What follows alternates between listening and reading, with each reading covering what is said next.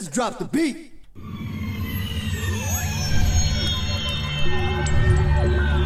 MotorCityGaming.com. Alive, surging up from the depths of the sea on a tidal wave of terror to wreak vengeance on mankind. Raging through the streets on a rampage of total destruction. The Gamezilla Podcast. Is this the end of our civilization? Prepare for gaming domination. The mightiest monster of them all. Grimlock the Dino 9 and Jazzy Fiddle. Gamezilla. Look, there comes one of them now. Welcome to the Gamezilla Podcast, your last line of defense in major gaming news. I'm your host, Grimlock, and with me in the Motor City Gaming Studios, Jazz E. Fiddle. I just noticed is Reaper like part of the Jaeger program because he's got like that like spinal suit on the back of him here. Great intro. I would like to introduce our producer, the Deadite Knight. Give myself the horns because I'm the man. And let's not forget, Cable 2KX video producer putting on this show on Twitch. What up, though? All right, so Jazzy, I will uh, come back to your Reaper statement and Yeah, no, say for real, answer that. yes, he can teleport. He can turn himself into like a ghost. The man is probably not a man anymore. So who knows what's on his back?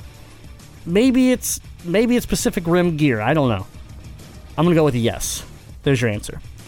Anyways, welcome to episode 142 of the Gamezilla podcast, brought to you by. The Detroit Beard Collective. That's right. That is right.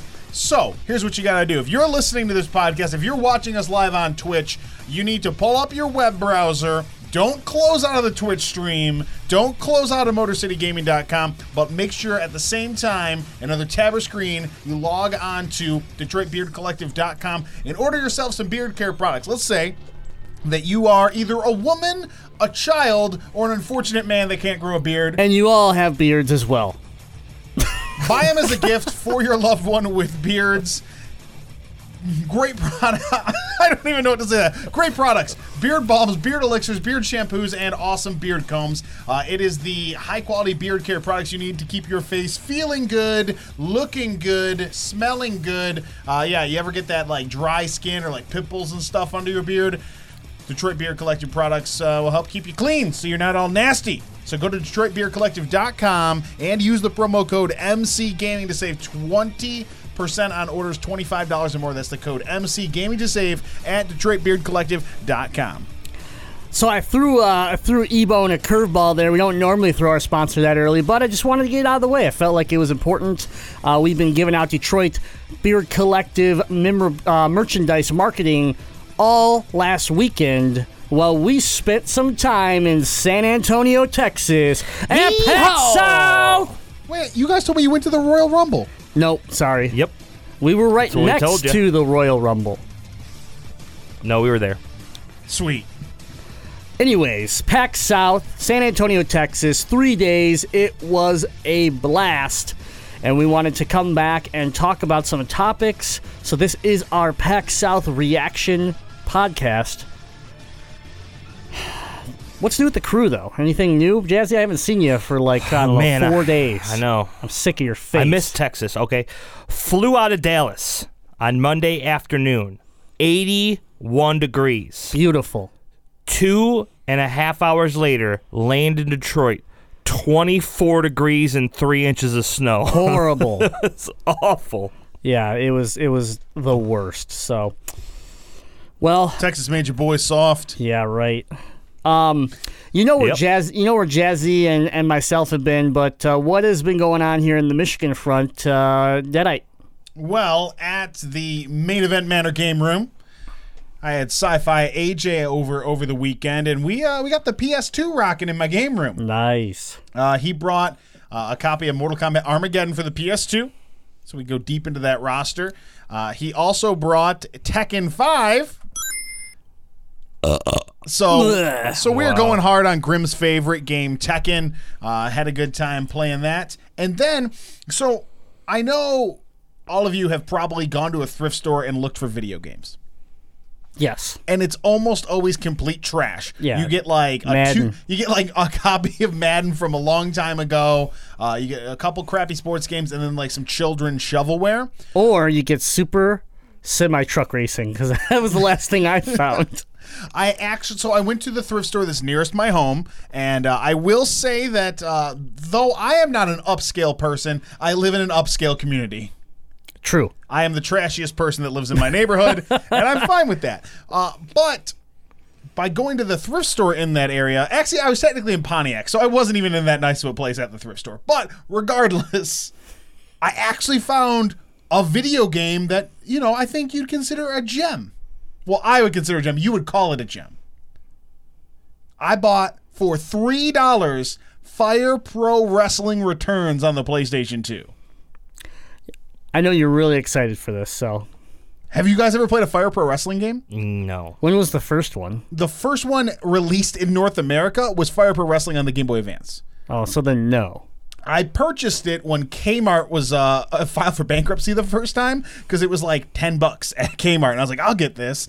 And actually, it is like the best wrestling video game that predates like the THQ N64 wrestling games. I know the one that came out here on the Game Boy Advance, you know, was after that, but the gameplay mechanics of it were actually the, just the best wrestling game uh, prior. You know, you guys know, you know, WrestleMania 2000, WCW versus NWO on the N64. Well, the mechanics are really similar to that, but they, you know, date all the way back um, to coming on the PC engine in Japan, which was the TurboGrafx here in the States. Uh, so they have a bunch of these, the Super Famicom games, and they've had them released for the original PlayStation Game Boy Advance. Well, this was the one released on the PS2, and it's awesome. Uh, Sci-Fi AJ and I were playing it, and since it's uh, it's not a licensed game, it just has a bunch of knockoffs of wrestlers that we like. Uh, so I got to play as an Abdullah the Butcher knockoff, which involved pulling a, por- a fork, like a fork, out of my pants and stabbing a guy in the head multiple times. You also um, shared a lot of these little short videos to us uh, of these things happening, so I, I appreciated that. Oh yeah, Sci- Sci-Fi was having a blast with uh, posting those videos in our in our group chat. So that that is something that got me super excited. It was a sweet find for a game hunt, and I'm actually really excited to play more Fire Pro Wrestling Returns on the PlayStation 2. That was the highlight of my gaming week. Yeah, it looked really cool. I, I'll be excited to uh, to try it out for sure. It's fun. What about Cable 2KX, off-screen video producer Cable 2KX? What? How's your weekend been? What gaming have you been up to? Uh, excuse me, not too much. The only thing I played was NBA. That was about it, and pretty much too much game. I'm still editing um, some videos. I got one that y'all don't know about that I've been working on. I'm trying to get done. Um, also working on another project that is gonna kick off this Friday, and I can't wait to do this. And other than that, not really gaming related, just working related. Which is gaming related. True, true, true. So there you go. I, I feel your pain. I think we played um, Yeah. four games all weekend. Yeah. if that. I actually just thought of another game that I played. It was something I picked up on Steam through a Humble Bundle, and I want to tell Jazzy about this. Oh man, come on. It's called Road to Ballhalla. Ooh. Now, it's. I I- I'll have to bring my laptop next week to the show so you can try it out. But it is a lot like Marble Madness. Oh. Ooh. And I know you All love right, Marble Madness. right. You brought it up Oh, on the yeah. show, and so All you use right. the dire- you know the directional pads. You know, you're not actually. It's the, the it's a little bit. Uh, it controls a lot smoother than Marble Madness did, but you're you know using the directional pad to navigate a ball through a maze of traps. Man. All right. Yeah, I'm in. Yeah, I'm in. I Bring it figured you'd next be week in when for I sure. said it's like Marble Madness. So I had Bring to bring for that up sure. that I started playing that this week, and I was like, oh, oh yeah, and my computer works. So that's a big thing for me. My Lenovo finally showed up. It works. It works awesome, and uh, you know I've been able to you know play some Roller Coaster Tycoon 2, some Road to Ballhalla, and uh, you know actually do some work for Motor City Gaming instead of just saying, oh, don't have a computer. I don't know why I blew that deadline. There you go. I appreciate that a, a lot. Well, that's what we've been playing. Head on over to the Gamezilla podcast group. If you're not a member, request to join. We keep it private so that we can keep it spamless and uh, good for our fans. But over there, we talk video games every day, all day long, and you can let us know what you've been playing or maybe certain games that we need to check out. Things like that, all going on at the Gamezilla podcast group on Facebook. All right. Well, with that, I think we go into the topic of the show, and that is PAX South. All right. Welcome to Texas. Where everything's bigger except for Jazzy's Ego. It's right. still as big as it was. so, PAX South happened over the weekend. This is our second year attending the show. Year two. Year two. Thank you, Jazzy. we welcome. Can, we can't count around here, so. Yeah, I figured I'd give a visual too. So I came up with some bullet points, and I want to kind of touch on those between the two of us. Ethan was not able to make it, and uh, Cable was not able to make it, so it's just going to be the two of us. Just the two of us. Where's that clip for me? No, Just the no? two of us. There it is. Thank you. First thing I want to say is it's our second year, so I wanted to say 2016 versus 2017. I wanted to compare the shows, and I will instantly say I thought 2017 was an improvement on PAX South, Everything. Yep. and that would be its third year. So it, we only missed one show. Um, it's only been around for three years. So, but yeah, I think everything was. It was you know yes, it was a little bit bigger, um, but I thought that the layout was better, and overall the show just. Last year, I felt like Sunday came around and we had nothing left to do, you know. And this this year, we still were work. We still were, you know, having fun and getting things done on Sunday. So Yeah, it worked. The convention center that they hold it in was actually under construction, so I felt maybe this was going to be rough because they're going to have to squish the show down a little bit to, you know, compensate for the fact that they don't have all the same room that they had last year. Um, but it didn't have a factor in the layout of the show at all. Like you didn't even know there was construction going on unless somebody told you or you seen it walking in. yeah, they did a really good job. So uh, we stayed in the uh, Hyatt on the on the Riverwalk. Uh, one of one of my favorite places to stay, and location wise, it was great. It was about a block from the Super cool. convention.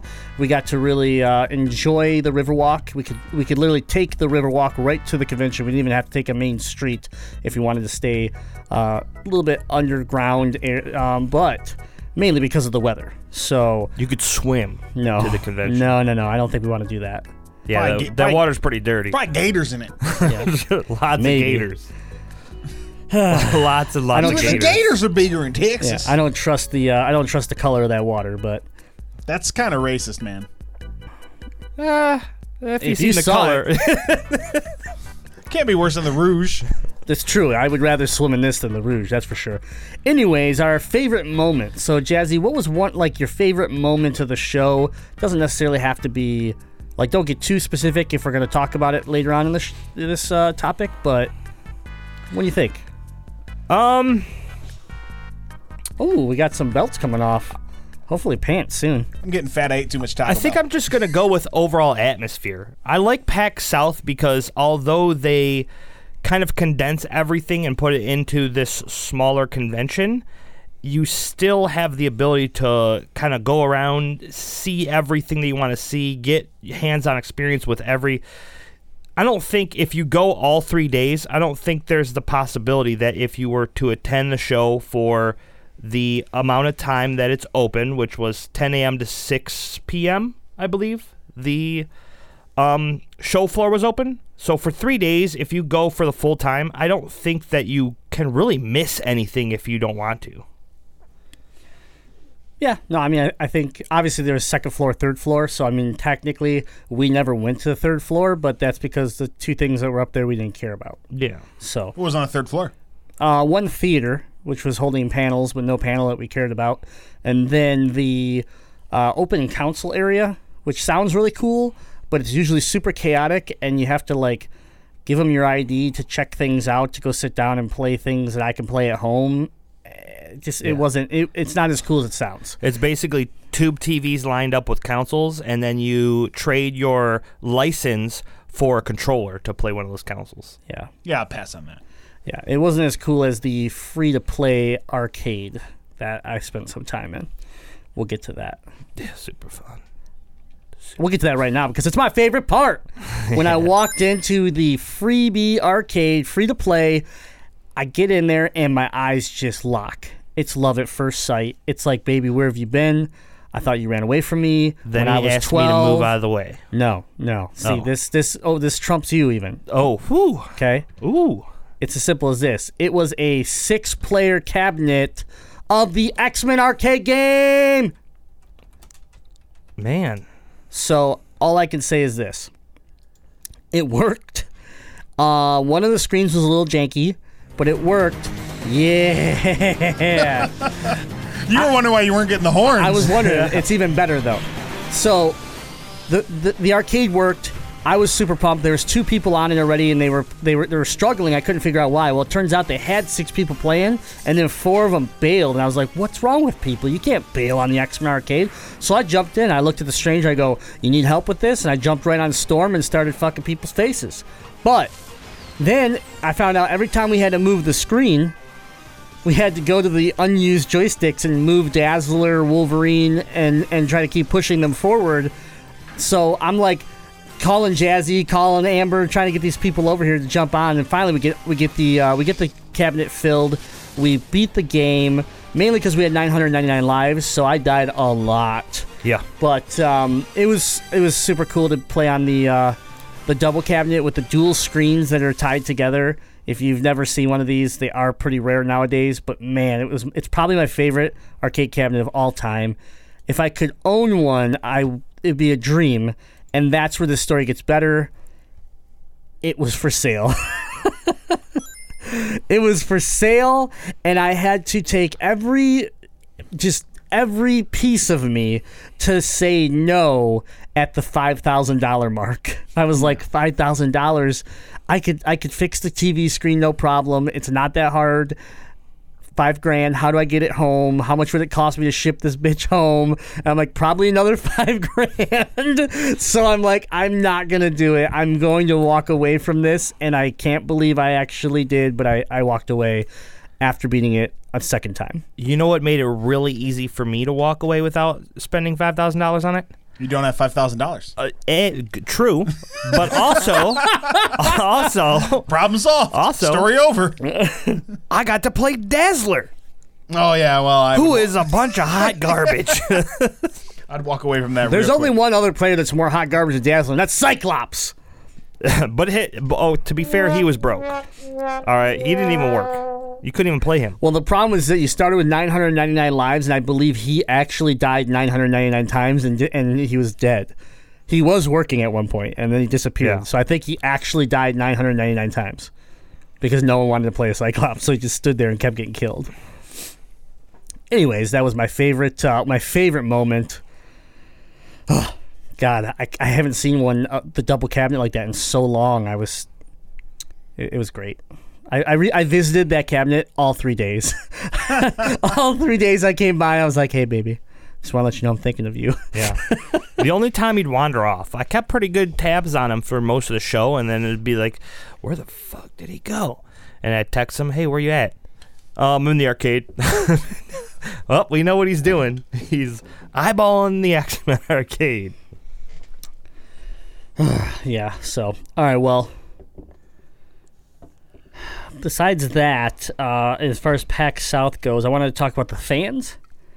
The fans were fan were amazing. Everybody we interacted. Well, you with- say the fans were fantastic. Almost did, yeah. Fantastic. No, they, they were, you know, like every PAX that we've been to, the fans are a big piece of this show. They, you know, Penny Arcade was started because E3 went to commercial and started to really go away from the whole, you know, fun convention for gamers, and that's why you know Penny Arcade really kind of got started, and they've kept this, you know, this idea true. Well, because of it, you just all these people that come to the show are you know they're there to celebrate. They're there to have fun. They're there to interact with each other. So you know you're standing in line for an hour for something you're you're making friends it's just going to happen if you don't like to talk to people you probably shouldn't go to PAX but um we met some really cool people in the Nintendo line, in the uh, Hyper Universe line, and and all across. Even the enforcers we ended up meeting. Super cool. So I just wanted to give a shout out to the fans and get, and, and and to PAX for putting on a show and keeping keeping true to their what they originally set out to do. So, and then lastly, I'm going to say the Royal Rumble because it fucked everything up. oh man. as wrestling tends to. Yeah. So I would say the Royal Rumble was very cool because we had wrestlers kind of wandering the city. You know, over the weekend we, we ran into a few of them. Uh, AJ got pictures with several of them, and it was a lot of. It was just an interesting, like, fun environment. But the problem was is that you held two gigantic events in the same small city, and it caused everything to get congested and just super overpopulated. You could barely walk.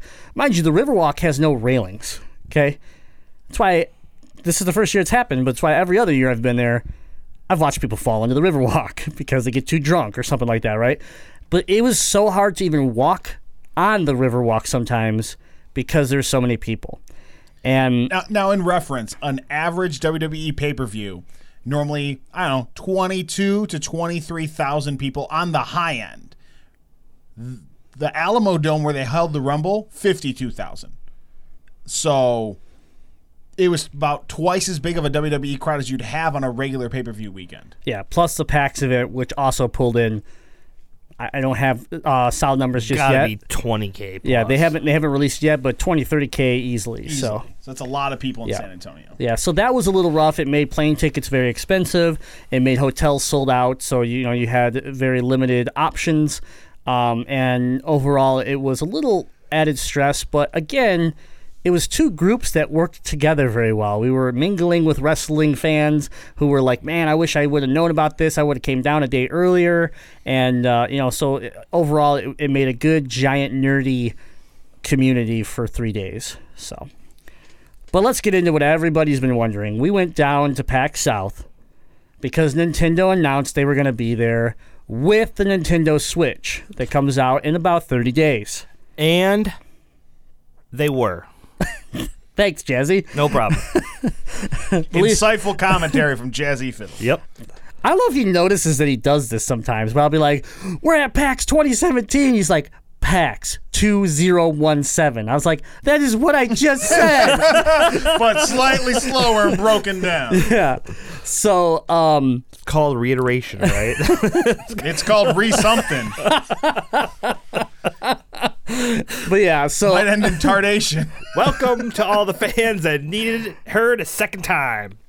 All right, so we made the game plan that we were going to get down there Friday morning. We were going to hit Nintendo, try to get this out of the way because we knew that Saturday and Sunday were going to be, wor- you know, Friday was our best shot at being able to actually get uh, get into the booth. And so, let's talk about the first moment that we saw the booth. Okay, the first moment we saw the booth, we saw the giant Nintendo sign in the sky. We saw, you know, all sorts of flashing screens. At, first, we couldn't see any of the systems. We're like sitting there, like looking around, and we're trying to trying to find one. What What was your thoughts the first first second you saw that booth? To be fair, they hit it really well. All right. When you're standing and waiting in line to get let in, they like line you up in these big groups of you know lines, and it was like tucked around the corner to where you like couldn't see it. Line you up in these big groups of lines. I like it. Line you up in a big group of lines. All right, just to be super super Tell detailed the about fucking this. story. There's gate. so they hit it really well. So everybody, You want everybody me to knew. tell the story? Because I wasn't there, but I could probably tell the story. Ah, no, you couldn't. You couldn't. Go, Jazzy. So everybody rushes over to this corner because on the map it tells you where it's at. We get over there and it's just the most lit up display in all of PAX South. They have giant display screens and a, a huge, um, basically kind of like play center. They are demoing it off in the a unique way where they are kind of showing you different areas that you can utilize the switch and they have it set up like that so there's like a diner table Can I just stop you real quick? I just wanted your opinion on the first time you saw the, the screen. That's all I wanted because we're going to talk about that in a second. You're going to take this whole segment and push smush it into one answer. it was cool I just want your your feelings. Like I saw it and I got excited. I saw it and I was like, all I wanted to do was like, where is it? Where's the switch? I want to see the colors. Where is it? yeah that that's exactly how i felt I don't think so. I think I, I want a real answer from you. I'm putting you on no the spot. that's what it was Nope. i, w- Give me I something different. wanted give give you something different mm-hmm. as in like not my feelings yeah. okay man I walked at a decent pace because I wasn't super excited. I didn't want to jog it out, you That's know. better. But uh, I was like, man, let me get That there is more because true. I want to get in line because I have to play the Switch. Okay, so that's good. That's you led me right into the next part. Yep. The fear that we would not get into the booth set in very quickly, even though we were there on Friday and we were there early. We got to Nintendo's booth and we go, "Oh my god, there's so many people here already!" Because we were like line twelve. So I don't know, probably thousands of Good people thing I got let in explained before that there us. was lines, or people wouldn't know what that meant. Yeah, but lines of lines might have been confusing.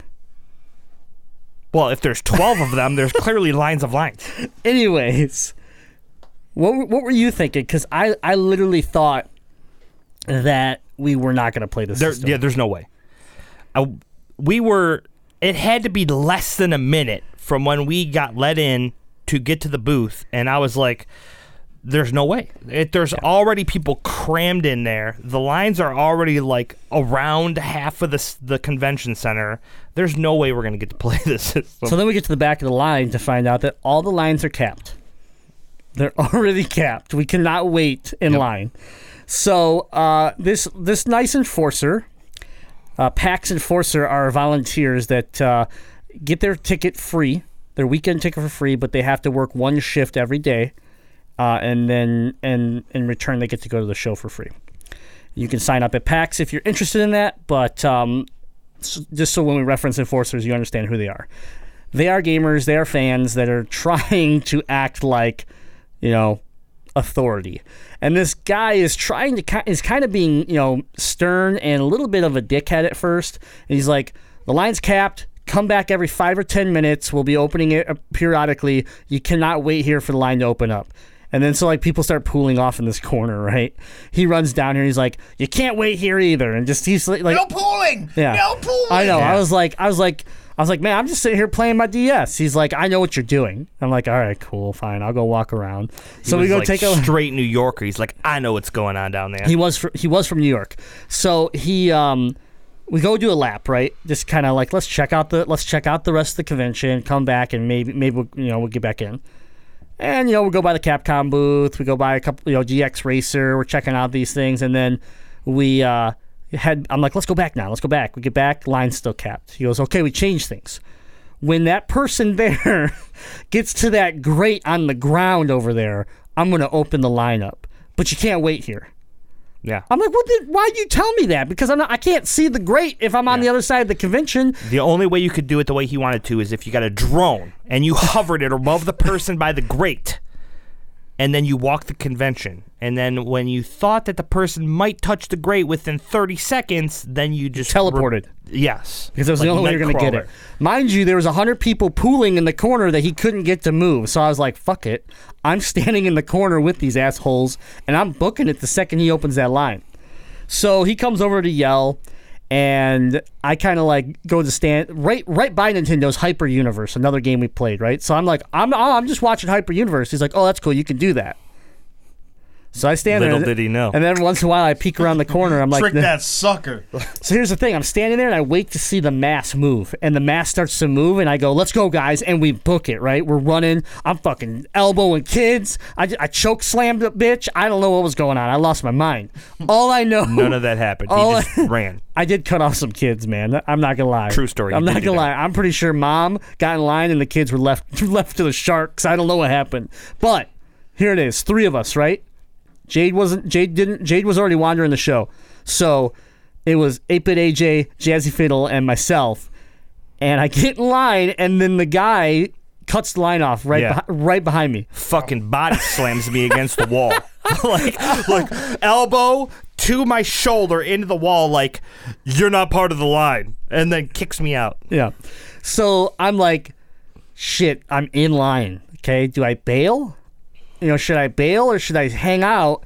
And, you know, ja- Jazzy at this point is starving to death. I am starving. to Amber's very hungry. And they're like, you know what? You just do, you just do the best you can do. We're going to go eat. And at least we got one of us in there. And I was like, I was like, guys, that's the grate. If I hit, once I hit that grate, since I'm the last one in line, he's going to open it back up.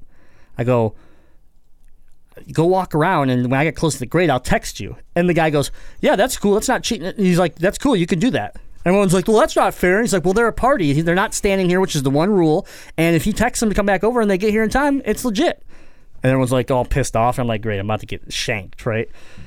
So they go wander off. They're more likely to sneak up behind you and choke you with an NES controller Yeah. cable. Right, exactly. So they, they wander off, and I'm, I'm sitting there. We move we move a little bit, and then that's when I realize right ahead of us is this cool presentation wall. Right, they got Mario Kart going, and this is what Jazzy was talking about. They have a half car, half airplane on one on each side, cut you know like a like a cutout, and they're picking people out of the crowd and they're throwing them in these like settings to play the games like you were playing in a car or like you were playing on an airplane. So. That's when I noticed that there's Jazzy Damn right. and 8-bit AJ just hanging out, just eyeballing, Hanging but, out in the corner. but hanging out in the crowd. Behind the green line, so it was legit. Yeah. And s- sure enough, I hit that grate. He opened the line, and I was, I literally, I was like, Jazzy now. And then he Yep. just, I say, I booked it and cut some kid yeah, off. I think the line capped, but he had to react to the back of the line so bad that these two just smashed in with me. They didn't even get to the back of the line. They just, they just jumped in where I was, and and it was good. We were all in line, and we waited for about an hour, and then we were in the booth. Yeah. I like pushed a kid back and I cut and I was like, "Man, I'm with him. Look, we got the." I don't know why he said this because we both had our Motor City Gaming D-shirts on, and I felt the need to like tell him why I cut him off. So I like jumped in front of him and I was like, "Man, I'm with him. Look, we got the same shirts on." Like that was gonna fucking solve everything." He legitimately said that. He actually said that, and I was kind of like, "Oh my god, I don't want to be next to you anymore." You just turn around and Grimm's ha- has like turned his shirt inside out. And he's like, "No, no, nothing to see here." But, like you guys look like, like you're the same person. You twins. You're like, "No, don't know him." yeah. I'm like, he's from Alaska. I'm from Michigan. They're like, well, how do you know where he's from? Damn it! but yeah, so we're in line. We wait about an hour. We get in, we're, which is you know we're pretty happy. The line that we're there's two lines. Okay, the fir- the one line is a four hour wait to play The Legend of Zelda for 20 minutes, and then the other line that we're in, you get six games and you get to pick three of them, and uh, those games were like Splatoon 2, Arms. Street Fighter 2, Bomberman, Snipperclips, and what am I missing? Um, one two switch. One two switch. Yeah. So those are your options. I and uh, we get as you get closer in line, they hand you a slip and you you tell them what games you want to play. So we select. Um, we, we play Splatoon 2, Arms, and then I go. Yes, you played arms. Arms. That's right. I went off to play Bomb. Just for you. Yeah, I went off to play Bomberman, uh, and then we had we had Jazzy go off and play Street Fighter, and uh, I believe Amber went off and played Street Fighter as well. And then we um, we Jazzy uh, Jazzy cheated the system a little bit. After his third stamp, which is when you're supposed to then leave the floor, he somehow swindled his way in to play a second round of Splatoon 2. Nice. the lady's like, "Hey, you want to play Splatoon 2?" And I was like, "Sure." So I go over there, got the controller in my hand, and then she's like, "Man, you got your card so I could stamp you?" And I was like, "I've already got this game stamped." And she's like, "You're supposed to leave." And I was like, "Well, you called me over." She's like, "Yeah, that's cool. I guess you could play." And I'm like, "My." I was gonna say bitch, but then I was like, I didn't really say. that. I didn't really say that. Like, I thought you was going the other way. that's that's Video, nothing produ- about what video I producer said. was about to walk the fuck out, man. Come on. Oh my So you god. got balls for saying that in front of AJ. Oh my god. All right. Anyways. So yes, you got to play. You got to. You got to play a second round of Splatoon Yeah, two. Yes. Now you don't get to talk the rest of the show after that. No but- problem. all right. So let's let's talk our first game. We all got to play the same game. We all. It's uh, four screens on each side, and it is Splatoon two. You they, they line you in there and they put you at a station, which is the switch in the uh, it's in the cradle, uh, and you have a pro controller sitting in front of you. So we grab the pro controller, and our first reaction is what? It, f- it feels real good. Like I was really worried that What the pro- feels good, the game or the controller? We're talking about the controller right now. Yeah, the controller. we controller. haven't even started the itself. game Yeah. yet. And we're like, oh my god. just have it in our hands. We're looking down. All of the buttons are are placed very well. It feels very similar to a hybrid of an Xbox controller meets a Steam controller.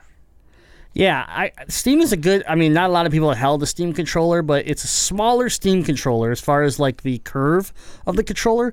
But the layout and the comfort is is an Xbox, you know, 360 controller type deal. And I first noticed is that the it, the weight felt really nice. It, it it made it feel like quality, but at the same time, it didn't feel too heavy. The uh, triggers felt you know felt really good, and uh, I liked the finish on the, the on the joysticks. The next thing I noticed was that the whole control. Are the thumbsticks inverted? I mean, concave? The the thumbsticks are like what kind of remind me of the PS4 where they are a uh, they're a dome within a slightly indented circle. You know. Yeah. Um, not necessarily my favorite my option, favorite but but they felt good. And then the uh, the thing I liked is that I noticed that the whole controller is technically see through. It's it's all smoke. So you're I'm sitting there staring cool. at this and I'm kind of looking at all of the weird like grooves and everything that's built in the controller. You know, really neat. I was like, okay. I'm liking the finish of this. I'm staring at the cradle of the Switch. I'm like, it's everything looks great. I'm taking videos. I got people, uh, you know, that are recording me. They're, uh, uh, this is what I mean by fans, right? Ladies sitting on the on the outside of the of the booth, right next to my station. She goes, "Hey, you want me to, to record you while you play?" And I look up at her. I go, "Oh yeah, here. All you got to do is like you know hit this button." And then she just holds up her camera, and it's the same exact camera that I have. So I was like, "Oh, no wonder why she probably offered this." And she sat there for my entire like 15 minute gameplay recording me.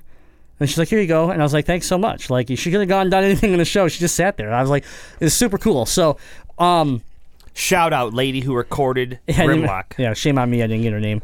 But um Splatoon 2, we get into it. Feels just like Splatoon, but with more guns and prettier graphics and some amazing new supers, right? So we're on the same team. We get our asses kicked, unfortunately. Uh, not kicked. It wasn't kicked. It was like was four, close. Yeah, it was It real was close. close. It was like a three percent swing. So I, I guess I, I I felt like we got beat up really bad, but it turns out not as bad as what I thought was happening. But um, I got to play the new dual splatters. So it's like dual submachine gun splatters.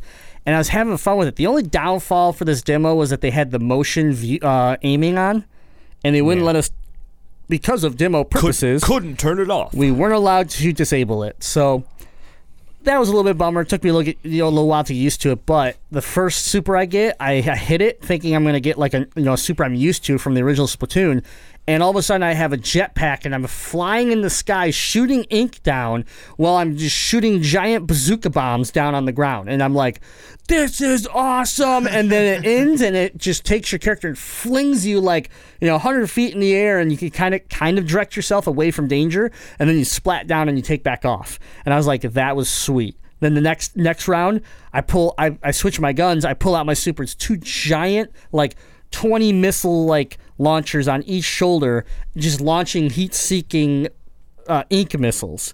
And I was like, man, these new supers are awesome. But uh, Jazzy, what did you think of Splatoon 2? It felt just like Splatoon. The new guns are super cool. All of the new supers are awesome. Like you, the third, the third one that um, I had on one of mine was basically like, I, I want to say like an implosion bomb, where the old kind of um, Inkzooka cannon, you would basically press an area on the map, it would shoot a rocket off, and then do like a circular area of ink on wherever you clicked on the map. This is kind of the same ordeal, except for the missile hits you and just blows everything up around you. Yeah, so you're like, so basically you run into a group of like, you set it off and then you run into a group of, of them or their territory. Yep. And then you just kind of become the bomb. So that's what I'd do. I would like hop into my squid form and then flow through the ink, jump up into a group of three guys, and they'd be like, "Oh, this idiot, what is he thinking?" And then whoop, blam, Yeah, just, and just triple destroy kill. all of them. Yeah, it's super cool. I got I got caught in a few of those. I was like, "What is going on?" Took me a little bit to get used to it. So that was a lot of fun. The Pro controller felt great playing Splatoon. We uh, we finished that off. We get our pins for Splatoon. Uh, each game you play, you get a pin. And once you collect three pins, you were supposed to leave the area. So we head over to Arms. I didn't. Jazzy did not leave. L- uh, let me. I don't think there was enough hype there. We headed over to Arms. And that's as much hype as we need. Jazzy, I think this was your game, so why don't you uh, take it away? By this was my game, I defeated him in the game. I didn't necessarily master any of it whatsoever. Okay? He did. He did win. It took it, uh, that three rounds, and it, it went to the very last round. So we go over there, and the gentleman puts the joy. First of all, he's trying to like strap the Joy Cons onto our wrists, like we've never owned a Wii before. Like, come on, bro, just give us the controllers. So we He was the, trying to be helpful, Jazzy. God was. damn. You just He want was. to touch your sexy wrists. Yeah. I, uh, hey, I'm- all I'm- he had to do was say that, and I would have been cool with it. I'm but showing no, a great he had deal of to willpower right now, just not reaching out and gr- pulling up that hoodie and seeing those wrists. Yeah, you better hide those. Okay. Getting hot and bothered over here. so we get the joy the joy cons in our hands and the gentleman starts explaining to us like how to play the game and jay and i aren't paying attention to him at all because we're just looking at each other like looking at the joy cons in our hands like He's talking to me, the way, yeah and I have my back to him, holding the Joy Cons in my hand, telling Amber to take pictures of them. like I'm not, I'm. I'm completely oblivious to this guy. I'm like, dude, you talk about this is arms. I don't give a shit what you say. And so, What? Yeah. Why would you have that attitude? You were you were blessed with the opportunity to play arms, Something like that. and you're gonna blow this gentleman off. I'm not sure that's the word I would use, but it's something like that. Anyways, I ended up with the red and blue Joy Cons, and they were super cool. So I'm like, Amber, take a picture, hurry! I wanted to reference, you know, based off my hand to the Joy Con. So we got the photos. I turned back around. I missed everything that he said, and because of that, I may have suffered a little bit in this game. to be fair i didn't listen to very much more than you did but apparently it was a little bit more than you did because i fared a little bit better yeah, the first match was bad. I, he he rocked my world. I was like, I don't understand what's going on. I can't even hit him. He's hitting me every like. So the game is uh, motion. It's all motion controlled except for like two buttons. But they've already come out and said that you will be able to play the game without motion controls. Yeah. So the I demo, think- again, I similar to think Splatoon. this game would is going to be horribly, horrible, horribly horrible At being you, awesome. if you don't play it in motion control. Yeah i don't you, you, see you a think, way You think using the the regular buttons are just going to be trash? It's going to Yeah. be terrible. Um, I guess here's the only thing: the way that you can th- with with motion here, and this does show the adva- the advancement in motion technology here in the Joy-Con versus the Wii controller. The way that you literally can like hook, a, you know, a 20 foot punch and wrap it around and hit someone in the back of the head.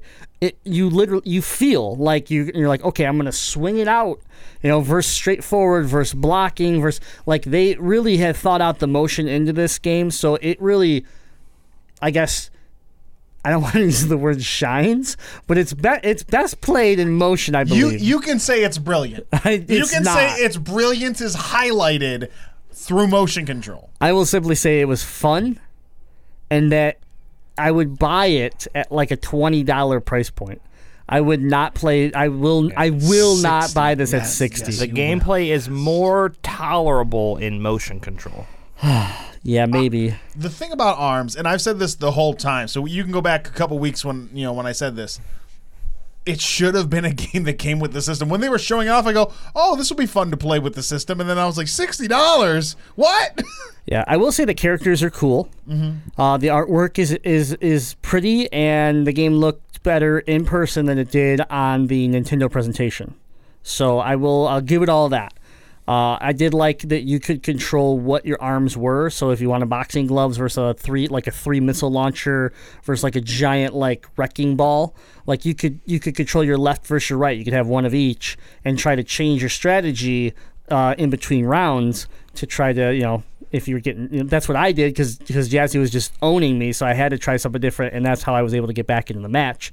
But the uh, cool thing is the supers. Uh, and, and I, Jazzy, I think you can explain this one better since you hit, kicked my ass with them. Yeah. So you have the ability to basically go into super. You you charge up like any other super. So you have a little bar that that fills up, and once it fills up, it starts to glow. That's when you can activate your super. By activating your super, you basically hit. You have the Joy Cons held sideways in your hands, and you're only using the shoulder buttons. So you're using like the L and R1 and L and R2 buttons and you basically click the L2 and R2 buttons at the same time. It throws you into almost like an electro like hyper mode, and then you just as fast as you can punch really quickly out in front of you to throw as many like damage boosted punches at your opponent. That's the super. Now, let me explain to you why maybe I had a hard time uh, playing this in the beginning. Jesse, can you confirm that this man said there is it's completely motion controlled besides two buttons? Fact. That's what he said. The two top buttons, like ZRZL, right, or whatever, Yep. not the outside triggers that are kind of weird to hit anyways with your thumb, but the other triggers that are right on top of the controller. And Correct. They, and they and they do actually have moves. One's a dash, one's a jump, right? Yep. So I'm sitting here hitting him, and I'm like, so, so you barely listened to this guy, but the only thing you did listen to was the lies he told you. yes, exactly. Okay, okay. And the lies he told me were that you know you hit both buttons and you go and just you know those were the only two buttons. So I so hit them both. That takes you into super. So so Jesse's going into super and just wrecking my ass, and I'm sitting there like my super's not working. It says I'm fully charged. My super's not working. And finally Jazzy goes, you have to hit the outside triggers. I was like, that's four buttons, not two buttons. what the hell? So I hit him, and sure shit, I go into super, and that's when I got perfected because I got my ass beat while I was sitting there trying to get into super like an idiot. So I was like, yeah, thank you, Nintendo guy, for misleading me into my death. And he goes, well, don't worry, there's another round. He and does work for Nintendo. he said, don't worry, there's another round you can redeem yourself. And both of us were like, does there have to be another round? can we go to Bomberman, please? It was it was okay. I, I, kids will have fun with it. And I think at, at cheap at a very low price, it's a fun party game, absolutely.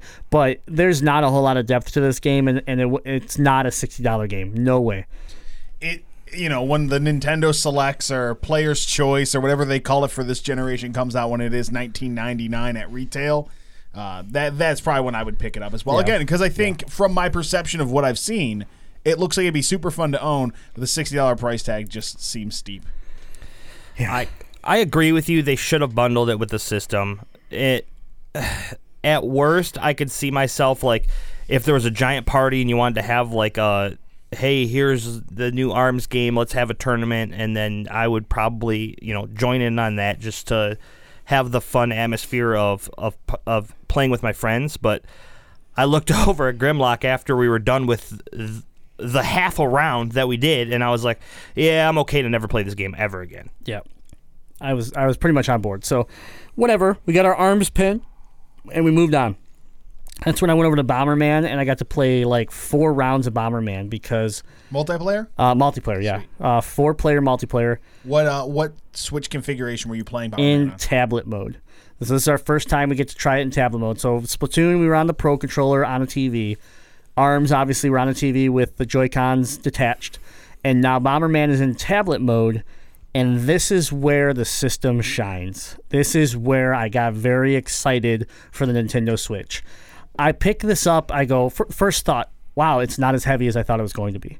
But it- Super light. but it also doesn't feel cheap, right? Like it did. I didn't, didn't feel like it was flexing. Didn't feel like the controllers were were like wiggling on the on the you know the connections to the tablet. It just felt good, and so I start to look at Bomberman. I'm like, man, this screen actually looks really good and we're just in like a menu screen. So we the lady starts setting everybody up and we get uh, we get going. The screen loads and that's when i'm like oh my god this screen is gorgeous.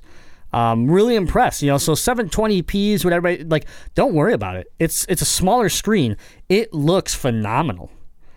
Um so the controlling and and the And this is coming from someone who is actually super picky about screen quality. You are. Uh, yeah, you you Yep. are very particular. You're not shy to spend money to have a good quality screen in front of you. Yeah. So I think that does say a lot. Yeah, no, absolutely. I, I, I really do care about the quality of screen, and I can tell you that I was very happy with this. Um, I thought it looked great. I thought the you know as far as the anim, you know, we were doing a quick. I kind of want to sit here and say it was like the fastest game I've ever played, but Bomberman is a is a chaotic game with four people running around, kicking bombs, explosions that also um, explode in multiple directions, and everything felt great. Nothing felt laggy. Um, you know what what I my inputs felt like they were instantaneous. It just it felt it felt right. So um, I played three rounds of Bomberman. unfortunately, I was playing. There was one guy on this uh, the four player group that was like a pro, a pro Bomberman guy. Like he, I don't think he literally died once. The dude was a it was unbelievable. But the game was a lot of fun. So Bo- Super Bomberman R, right? Um, game that I was excited for.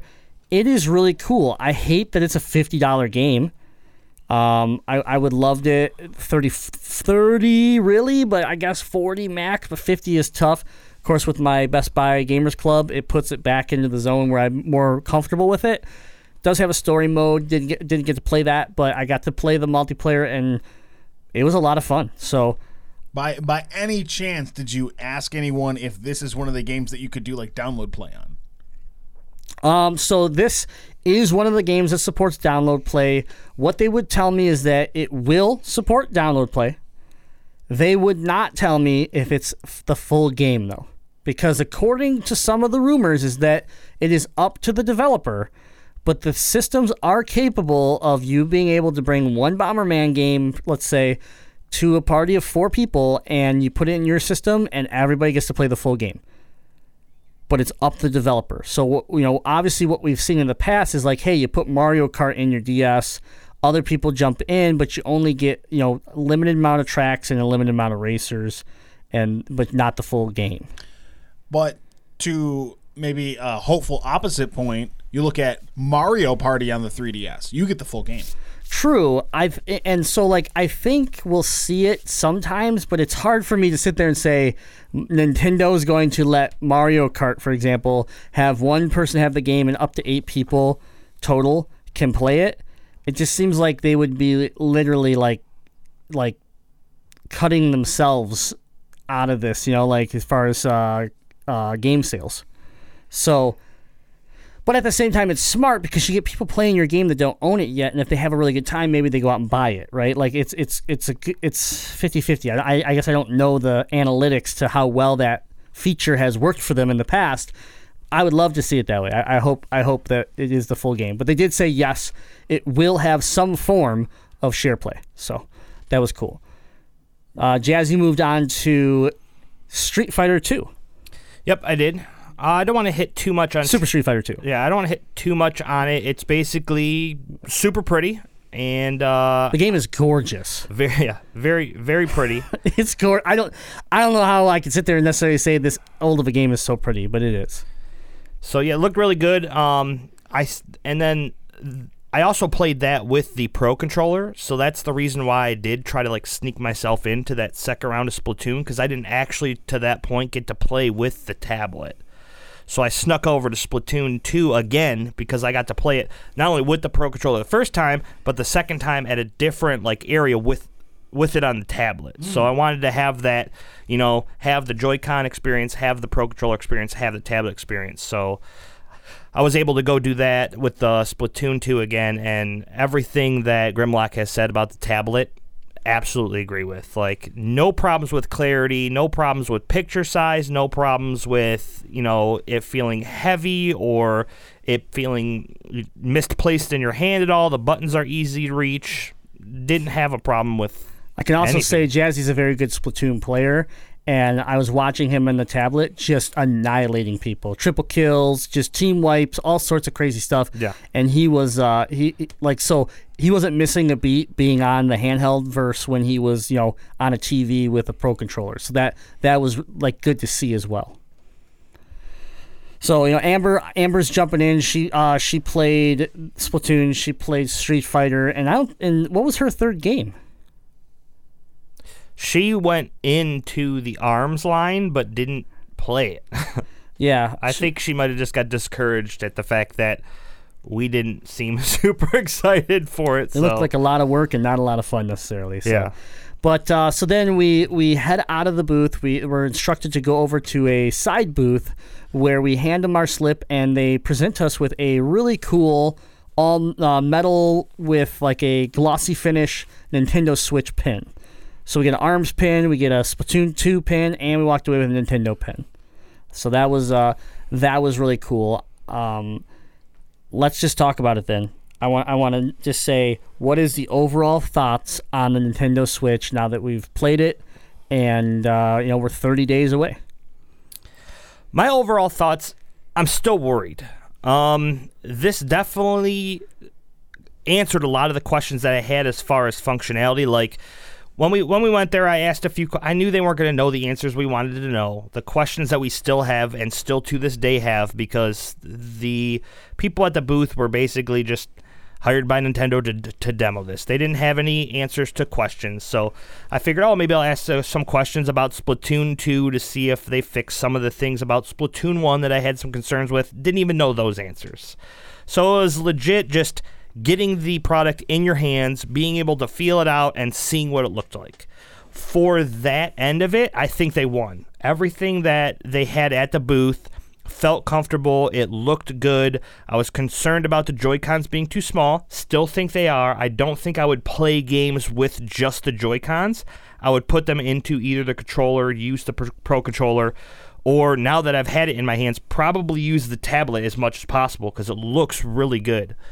Um, so it won me over a little bit in the fact that it feels good and it looks good now. I still have too many concerns with the amount of games that I would be interested in to re up my pre order. Yeah, that's fair. Uh, you're, let, let's just let's just verify.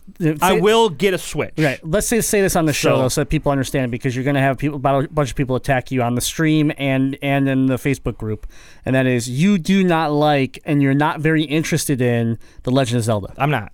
I Let's I, just get it out of the way. Just not never never been a big Zelda fan. I've given my run at it. Uh, it just isn't a game that interests me. Not that I won't go back and give it another try and you know hopefully find that time for it. It's just I really haven't found the time to really let the the Legend of Zelda grasp me. So that's probably why a big pushing point for getting the system at launch is Zelda Breath of the Wild, which doesn't have as much interest to me as it does other people. Which this just plays right into my point that I made I, I made to Deadite not that long ago, where you're not going there's going there's not going to be those console sales because there are people that just do not care for a Nintendo RPG. Like let's say if there was a Mario here instead, I mean, the pre-order still sold out, so because you have scalper. How many are on eBay? A lot. Ah, yeah, I guess that's true. And that's with every system, though. I'm not. I'm not saying just the Switch. Yeah. Every re- new video Yeah. game system, the pre-sales sell out. You want to know why? Because everyone thinks they can make a fast buck. So I don't. A pre-sales selling out when you have a one of the lowest uh, released pre-sale numbers that I've seen in a while.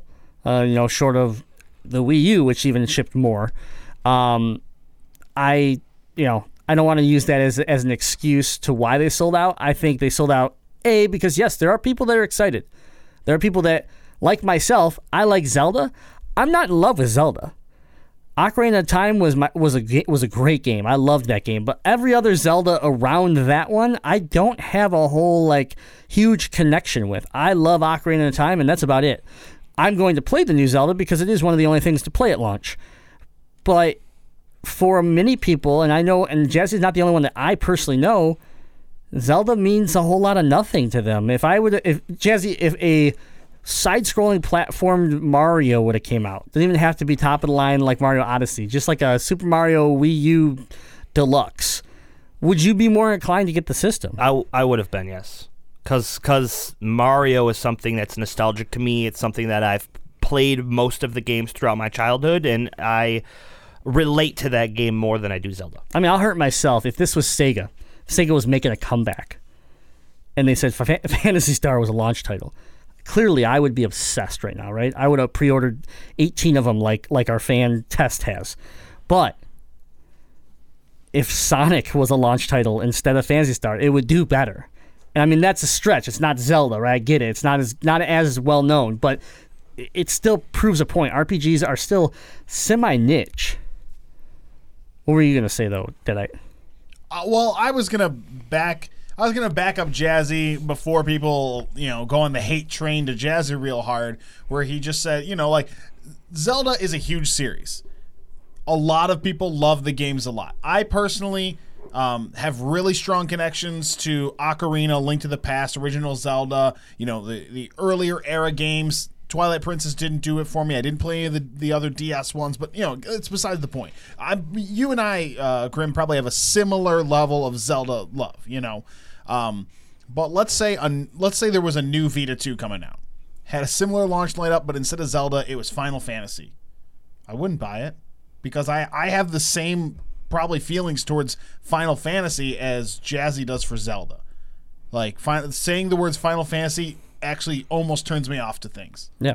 So, you know, every, you know, everyone has their their different their different tastes in things. With this, I am pretty excited to play this Zelda game. So I support Jazzy in the sense that if you're not going to play Zelda day one, there's nothing on the system that's worth paying four hundred dollars. And I get the system's only three hundred, but then after you buy a game, there's sixty, and then after you pay for tax, and then if you want one accessory, you're at the four hundred dollar mark. There's nothing worth it. I'm sorry, there's nothing. Yeah. Not to say, I will say this. I still do have my worries for the Nintendo Switch. There's still a lot of questions that Nintendo hasn't answered. However, getting my hands on at PAX South, I will let people know that I will be getting a Switch. Do I still have concerns that it could be a system like my Wii U where I only pick up one to three games and that's what I play on it with my friends when they're on? There's still that concern because we don't have the answers that that could answer that. Do we have the third party development that Nintendo's promising? You know, how does the, the the friend code does that still? So there's still these big questions that we have. I will be getting it probably when Splatoon 2 comes out in the summer because that's a game that I'm excited for and looking forward to playing with everybody that will play with me. However, there's still there's still those questions to the point where both Grimlock and I, when we got the Pro controller in our hands first thing for Splatoon 2 demo, we we looked and down and we both had the same thought. Didn't look at each other or anything, just like there's a home button here. I'm gonna press it and see what the goddamn home looks like. Both nope. Every home button in that whole thing was disabled, so they wouldn't even let you see what the home looks like for the Nintendo Switch. Which so is it's, it's like why are you hiding this? Like why are you why are you hiding this from us? I don't get it. So that was a little concerning. Even on the presentation side of the booth, there was no talk about any of that, and that was a little disappointing. My my take on this, my overall thoughts on the system were simply, I am glad I have a pre-order. After playing this in handheld mode, this is the future for me in handheld gaming. This thing will come everywhere with me. It will go to all my conventions. It will come to work with me. It is my new go-to handheld device knowing with the support that's coming out, yes, we are concerned about games, but like Splatoon, Mario Kart, uh, we we know we have a, you know we got Bomberman and and and rumors around the corner of of Metroid. Plus, we have no idea on what the Virtual Console is going to bring us. So if I get some old school Metroid games, I will thoroughly enjoy playing a lot on the system. I will say if you have a pre-order, you should keep it I think you're going to love this device in tablet mode. Do I think it's going to be your new home console and it's going to overtake everything? No. I think it's a great option where you're really into a game, you've been putting a lot of time into Zelda, and you get home and you just want to put it up on your big screen TV and keep going. That's what I think the home side of it is. I think it's a an add-on. They're not marketing it like this, but this is how I'm taking the system now is that the hand you cannot beat this thing in tablet mode. There's the Vita doesn't stand a chance. The DS is dead in the water when this thing hits. As long as the game support's there, it is the future of handheld gaming. That's that's my two takes on it. Um, which is honestly actually my favorite way to game. That's one of the reasons Yeah. I'm excited about the Switch the whole time. Yeah. Is since I was, I think for my sixth birthday is when I got my gray Game Boy. Ever since then, that's how I've preferred to game. I got my, I got the Game Boy Advance on launch day. You know, like I saved all my money for that. Like handheld gaming is actually my preferred way to game. Don't get me wrong, I love playing PlayStation with you guys, but it always fits into my schedule. It fits into my life better having it handheld. Yeah, and handheld's great because you know for us it's like we were on a plane to this whole trip. Let's say for what uh, eight hours almost, right? Eight nine hours, and not including the time that we sat inside of an airport for several more hours. So you could easily say that that a twelve hour combined time was sitting in an airport or sitting on an airplane. So having a handheld device that's capable of doing this when you saw Splatoon, when you when we when we got to watch Mario Kart and things like that, it is handheld gaming on a whole new level, and that's what that's what I'm most excited for, and that's why, you know, yes, I'm not a gigantic Zelda fan, but this Zelda really tempts me because it is a full fledged RPG that I can take with me, and if I want to put 100 hours into it, it's easy to go put an hour here, an hour there, an hour at home, and you know, like it's not an RPG like Final Fantasy 15 where it was like I had to come home and I had to commit 50 hours at home only to beat this game. And so uh, that that aspect really won me over at the event. And even though I'm not on board with the Switch, I could say four hour flight there, four hour flight back. That's eight hours on the plane. I played my Vita the whole time. Love picking up my Vita. I think that the Vita doesn't have support at all either, but it felt good to pick up my Vita, and it was it was very good to be able to play those games on the Vita. And I can tell you that the Nintendo Switch in tablet form felt better than my Vita. Yeah, absolutely. All right, so that's our take on Nintendo Switch. If you have more questions about the Nintendo Switch, you will want to go on our social media. You want to check out, uh, head on over to Facebook, Instagram, and Twitter. That's where we've been sharing a lot of videos, photos of the uh, Nintendo booth and all of PAX South. Um, and then you can also ask questions. Feel free to, to you know if you want to know more about Splatoon, more about ARMS, things like that. We we've had a lot of time with it. We got to watch a lot of gameplay and talk with Nintendo. So if there's something that we didn't bring up in the show, go ahead and ask us on our social media. Join the Gamezilla podcast group, and um, we will be happy to answer those questions. We'll answer them all there for you. If you want to have your question answered on the show, like Tess, who has a question here, go to our Patreon page, Gamezilla Podcast. Become a patron, support us, and we'll support you by putting you right on a show. Influence the show. Influence the show. So Tess says 30 days from today, the Switch comes out. For those of you who are picking up a launch copy or a launch a launch console, sorry, and Zelda, what games are you trying to finish up before the launch? I know that Horizon Zero Dawn, happy belated Metroid Monday, throws everything off, coming up only days before release. But let's let's exclude that one. I'm trying to knock through Twilight Princess HD along with my umpteenth play through Ogre Battle 64. Maybe I'll hop on Overwatch, but I just may go full Nintendo in February. Game on, Tess. Um so right now I am playing. I just so I actually beat Metroid Zero Mission on our trip. I started. I took my DS Lite. I took uh, Metroid Zero Mission. I started a fresh file, and I um, put. It, I took about four hours because I really wanted to slowly explore the entire map and remind myself where all the hidden uh, pieces are. And so in four hours, uh, about two hours there, two hours back, I beat the game and then I started a new copy and I, uh, a new file, and I'm now I'm going to try to speed run it and see how, how much time I can cut off, knowing the proper path. So this is my first game that I've actually decided where I'm going to try to see how quickly I can beat it because I love I love Fusion and Zero Mission so much on the GBA. So I did that. My goal when I got to uh, PAX was like, well, when I get home, I'm going to finish Metroid, but I did. Now I'm trying. Now I'm close to Bastion, so I'm I'm close to beating Bastion. I'd like to finish that up. I'm playing that cross-buy, so on the Vita when I'm not at home, and then uh, fin- playing on the PS4. Horizon Zero Dawn, I probably will beat in the five days that I have, or whatever, three three days, three days, Yeah. three days that I have.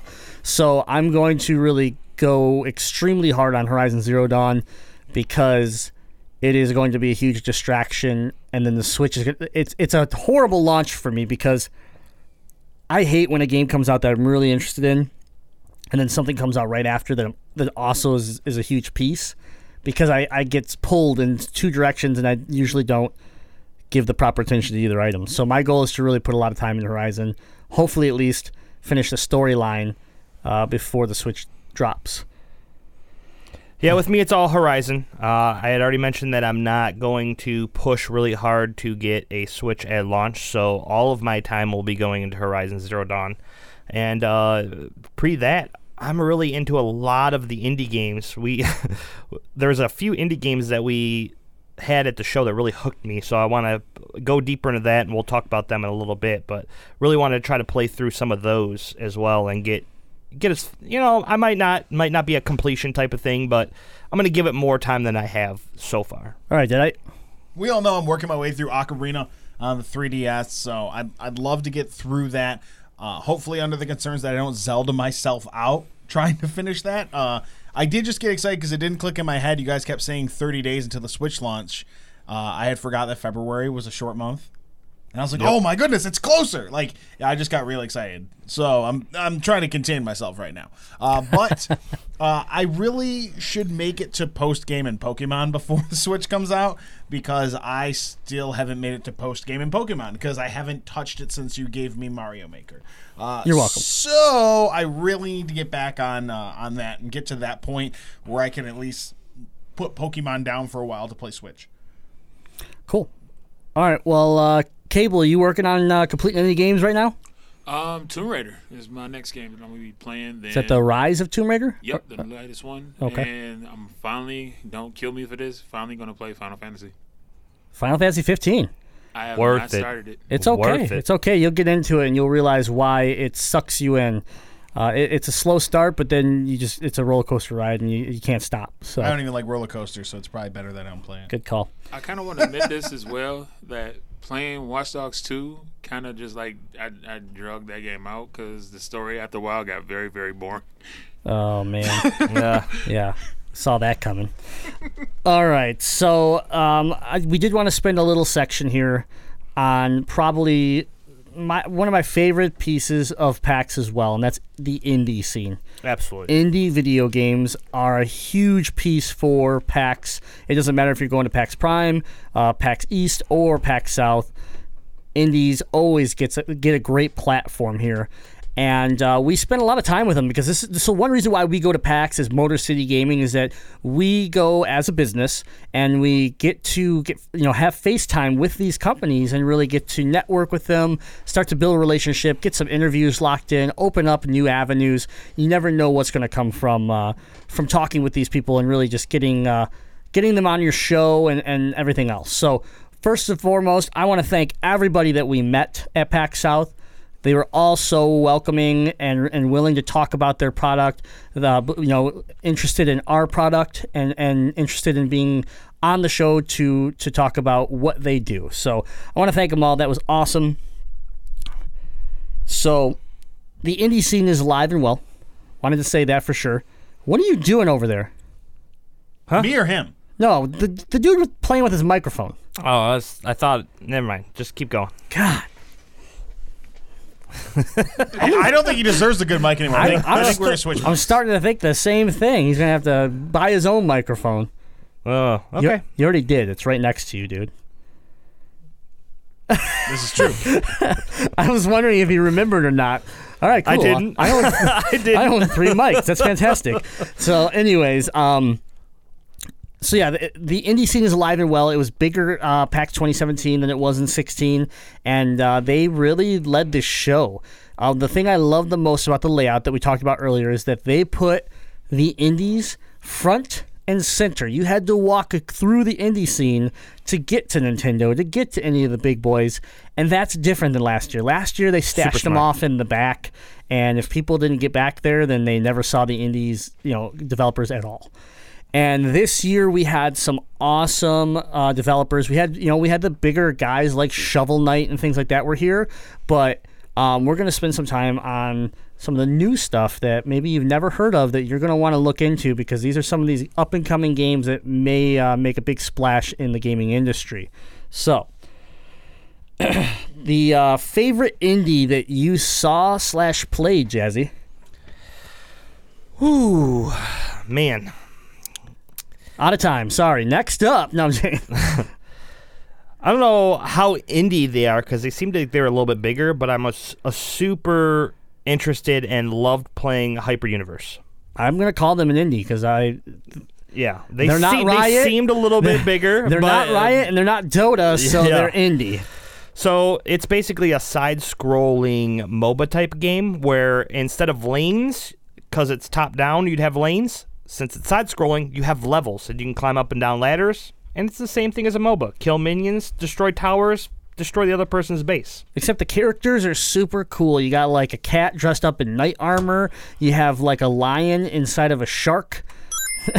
You had, you had our character that we played, which was a uh, a giant octopus like chef. Yeah, he was like a chef, Oh, uh, like a like a pirate chef. Yeah, and he had this. I'm in. I'm into this game. yeah, he had this fish that he would like throw out, and it would extend off the skeleton, and the and the chunks of the fish would turn into hooks. So you would throw it through someone, and then scorpion them back Ah, into you. Ah, extending hooks, you say? Yes, exactly. I, I like that guy. I played this character and I instantly go, my god, Deadite would love this character. Anything Roadhog, anything Scorpion like, I'm in. and he's a tank, so there you go. I got my guy. Yeah. So it was cool. They had DX racers. They had about 16 computers set up, and it was like, you know, 4v4. We sit down in a row. We got Jazzy, myself, 8-Bit AJ. We're like, man, we're sitting in the DX racer. We put the headphones on. It's like, dude, is this what it like? Is this what it feels like to be an e-sport? Like, like to be a team? Like, this is what I, it's like. I instantly got super pumped. I did. I was like, we're gonna fuck some face right now, man. We're gonna f everybody. like I was like, let's do this, guys. Get hyped. MCG, one, two, three. You know, like I was getting into it, and then so we're, we're going, and I'm like, I'm yelling at Amber. I'm like, I'm like, all right, wait, wait, wait. Okay, go in, go in, back off, back off. You know, and we're like fighting. I'm like, Jazzy, where are you? Jazzy, where are you? And then all of a sudden, I'm like, man, this other this other octopus guy fights a lot like Jazzy does in League of Legends. That's weird. And then the game ends, right? We lose. It says defeat. Mm-hmm. Because my lane was doing great, but then I go up a floor and all of a sudden it was just like whatever was going on a floor above me, just Yep. everyone lost. So that's when I look over and Jazzy's screen says victory. And I was like, what character were you, Jazzy? He's like, I was the octopus guy. I was like, I fucking knew it. It was you. I was like, that guy plays just like Jazzy. That's because it was Jazzy. Yep. So it was super confusing because I would have assumed that the four people on our side would have been on a team, and then the four people on the other side would have been on another That's team. That's what I thought. Nope, it was all random, and we didn't know, so we were against each other that whole time. Yeah. Found it afterwards. Still had a blast. Uh, It makes sense that fun. every time we ran into each other, it was like a stalemate. We could not yeah, kill each we, other. we did not kill each other at all. So, but yeah, Hyper Universe. It is a super fun game, and um, I believe alpha or like early access, Steam early access or whatever, is um, coming up here by July. I'm trying to register on their website right now. Oh, there you go. Yeah, there, there you go. You can register right now. So head on over to Hyper it Universe. doesn't seem to be working right on my phone. I don't know, but Could be the basement. All right, my turn. I'm going to pick my favorite, and that's simple. It's from Thunder Lotus, and the game was called um, Sundered, Sundred, right? It was, and you know the name. Like I walked by this booth probably like ten times before I stopped. The name didn't grab me. The uh, th- but then I stopped. I looked at the screen, and I'm like, oh, this is a Metroidvania game hold on a second. And I'm watching it and I'm like, this artwork is great. It reminds me of Ori and the Blind Forest. It is beautiful. And then the music's going and I'm like, this soundtrack's badass. So I get in there, I play a little bit, right? And it is awesome. He plays a character called Ash and she's just this Ash, you say? yeah. Oh yeah. Mm-hmm. And she's just this like kind of ninja, like masked, like sword wielding, just fast um, Samurai-ish. samurai-ish character. Really cool. So you know, and you're fighting these weird like demon dog creatures almost like I, they're and they're just they just in hordes right? They just start flooding and you're the flying all over the sky just trying to keep them away from you. I, you know i die a bunch of times. It's super difficult. I'm like man that's fun. I can't wait. So i head on over to, to the one guy that's running the booth and uh, you know hands me hands me the uh, the game card and he's like you know what'd you think? And i was like oh it's awesome. I love metroidvania style games. They're my favorite. This game reminds me so much of ori. I, you know when's it come out? He's like well early access you know alpha access comes out in a couple months and we're looking to have the game released later this year you know and everything. I'm like that's great. He's like here's a card. I'm like all right yeah here's my card right? And i hand him one of the motor city gaming cards. And for those of you that haven't seen the card the the the video game D that we've made, uh, and we've made it up of little controllers all spliced together to make the old English D. It's like uh, glossy rays, just the D. So he, I hand it to him, and he like instantly rubs the rubs the card. And this is he's foreign, he's got an accent, you know, like, and he's like, oh, this is really nice. I'm like, oh, thanks, yeah. He's like, so what do you do? And I'm like, well, you know, we're you know we're podcasting in Michigan and we cover the gaming industry. And I saw your booth, and this is just right up my alley. I love these types of games, so I wanted to talk to you. He's like, "Oh, yeah, that's awesome." And he takes the, he says, "That's awesome," and then he grabs the card out of my hand, He grabbed the card you gave me, just takes it out of my hand, and I was like, "Did I say something wrong?" And he then hands me his card, right, his, with his personal information on it, and then says, "And here, here's this," and he hands us a USB drive with the Thunder Lotus, the developer's name, right on the USB drive, and it's a press kit. He says, you know, we'll get you the alpha access. He was super, super awesome at that point, and I was like, oh my god, I'm so excited to play this game. I can't wait. So we rush back to, you know, like at the end of the night, I rush to, uh, back to the hotel. We, Jazzy and I have been sitting down every night and making sure that anybody we talk to, we communicate with them and follow them on social media, stuff like that, every night. So the first one I go to is Thunder Lotus. I'm like, I got this one, Jazzy. Don't worry. I hit the Thunder Lotus. I go like, follow them, all that stuff, and then I'm like, okay, I'm gonna play some uh, some Vita and I get a notification right right away. Thunder Lotus has followed you back. I was like, yeah, Thunder Lotus followed us back. I'm like, I'm to check out their page, and I click on it, and that's when I'm like, oh my god, they've made one other game, and it's a game that I've been talking about for months on this podcast, called Jotun Valhalla Edition, where you are a uh, a, a, Vi- a female Viking warrior that's died and you are going through this spiritual experience to try to show honor so that you can enter Valhalla. And the game is all hand drawn, beautiful art, similar to a game I just played at PAX. And I was like, oh my God, it's all coming back to me why this artwork looks familiar, why it's beautiful, why I love the soundtrack. And that's so Kotaku has, has you know, talked these guys up. They've, they've gotten some really good exposure already. But I was super happy to then find out on the press kit that the guy I talked to is one of the main designers of the game. So I literally the next day ran back to the booth. Thank God the dude was still it wasn't a different dude. I was like, all right, man. So we need to talk. so we had another conversation. It went well. Um, we're looking forward to scheduling an interview with uh, Thunder Lotus here soon to talk about their new game.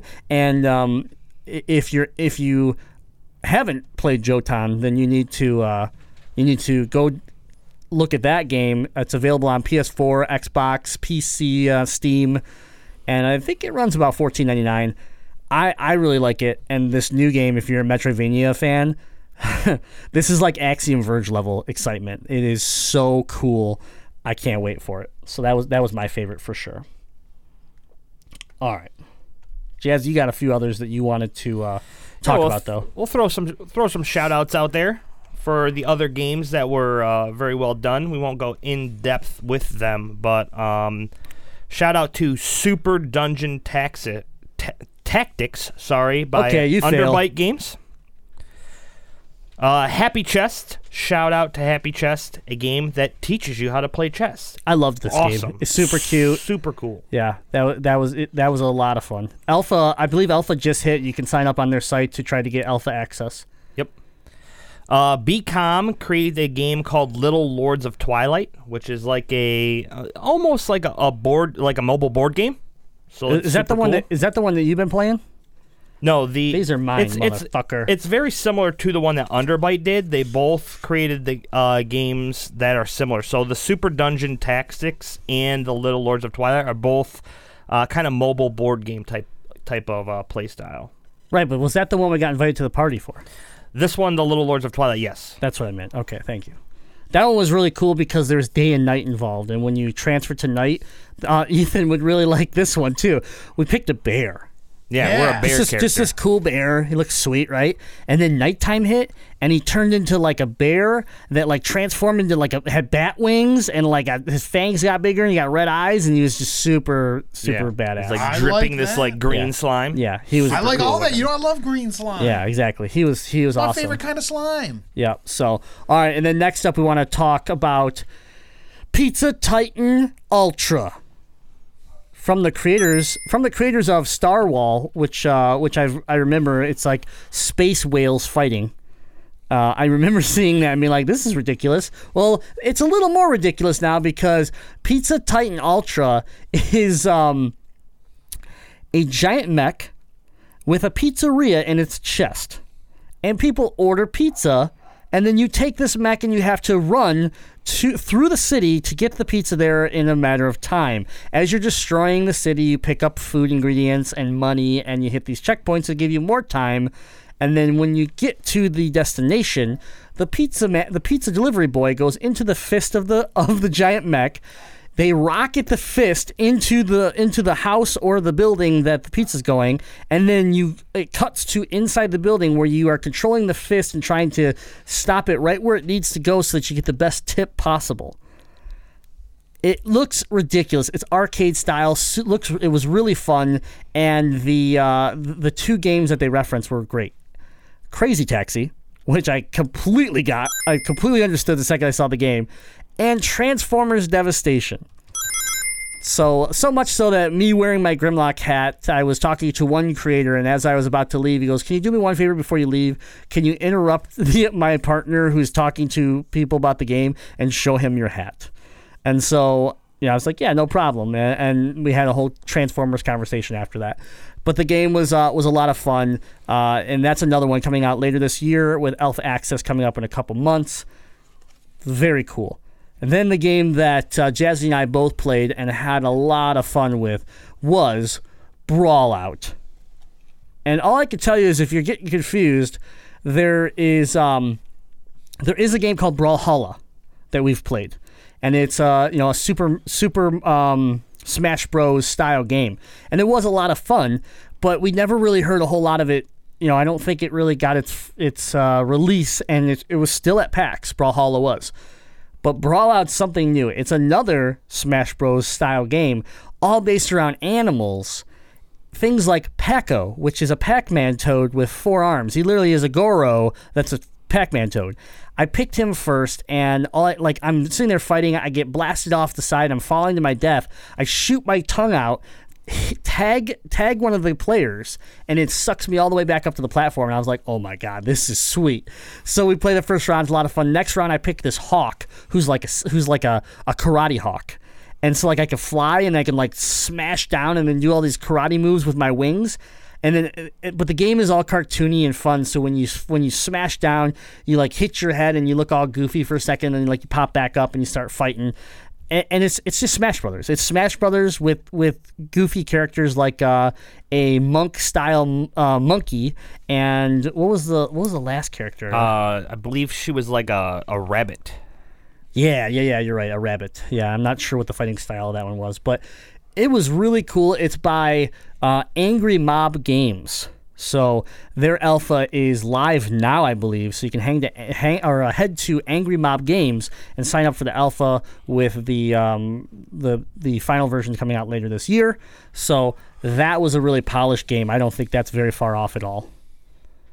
So, and then la- let's just do a last shout out here because we're going to be moving into uh, competitions but I'm gonna I'm gonna mix uh, mix indie and swag together because we did meet a really cool uh, person from the Counter Logic gaming booth, and we want to say thanks to John for everything. Uh, we went to the Counter Logic because we're fans of League we're, and fans of the uh, L, you know NALCS, and Counter Logic was there, so we wanted to see their new 2017 jerseys, which I'm repping right now with Grimlock on the back. If you haven't seen it, it's on Instagram. Um, and Jazzy's rocking the PAX exclusive hoodie, which is super nice. I have one myself, but did not feel like matching you today. I'm sorry. We did that all weekend long. Hey, we got to represent both the cool swag Exactly. So- genres. So So we went there to buy stuff, right? We're like, I'm gonna buy a jersey, I'm gonna buy a hoodie, and you know, I bought, you know, so we we I spent like I don't know, 120 dollars at the CLG booth, and John's helping us, and he starts to see our uh, our old our D on our shirts, right? The Motor City Gaming D. yep. He goes, "Hey, are you from Michigan?" We're like, "Yeah, we're from Michigan, Metro Detroit area." He's like, "Oh, I just moved from Ann Arbor to California." Like, oh, that's cool. So we just, you know, like it's these types of things that keep happening at these events that we we meet people that have connection to our local community and the gaming community. Yeah. And uh, you know we've created a great, you know, a great connection here with John. We look forward to uh, working with him soon. Long story short, he's with Counter Logic Gaming now. He's been with DX Racer, which is a Whitmore Lake, Michigan uh, company that makes the uh, right now the hottest gaming chairs on the market.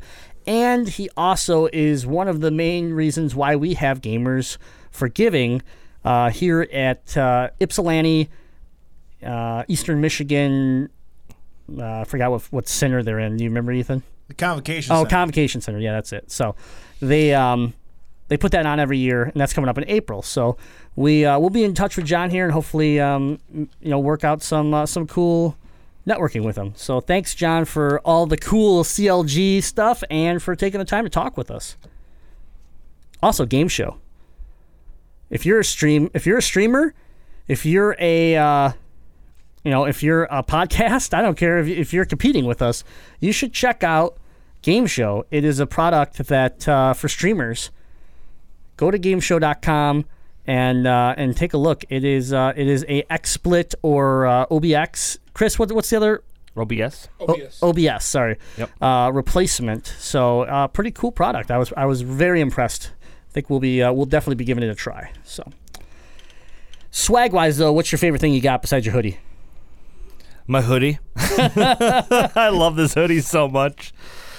Um, they always have a lot of cool prints up there, and I'm always interested in like, man, I'm gonna get some prints because. But then I'm thinking like, where am I gonna put these prints? Do I just collect them like comic books? Am I gonna have like a little folder that I keep them all in? Like, what, what am I gonna do with these? So I'm like, nah, maybe I shouldn't get some prints. Like, eh, it might not be my thing. I, I collect other stuff you know, maybe the prints aren't the thing. And then 8-Bit AJ points out that there's a Godzilla print. And then I'm like, yep, gotta buy a print now. It's also a PAX exclusive. so it's a PAX exclusive. It's got Godzilla who's kind of leaning through, his tail's wrapped around the, the needle there in San Antonio, and it says PAX 2017 down in the corner. Super well done, super cool. And I'm like, man, Gamezilla podcast, Godzilla print, done. Yep. And So then, of course, so then of course, yeah, you get. I got my the two league prints that they had that I thought were really cool as well because you got a deal if you bought them, you know, in bulk. So I picked those up. I thought those were really cool. Yeah, I picked up my new Astro backpack. It's one that I've always been I've been wanting every time we go to the show, and it keeps selling out every time I go to the booth. They had a few left this time. I jumped on it. It's super nice backpack. Um, I also picked up Phantasy Star Nova, which is a Japanese import for the PlayStation Vita. The reason I picked this up, you say, is because I speak Japanese. No, I'm kidding. I'm learning.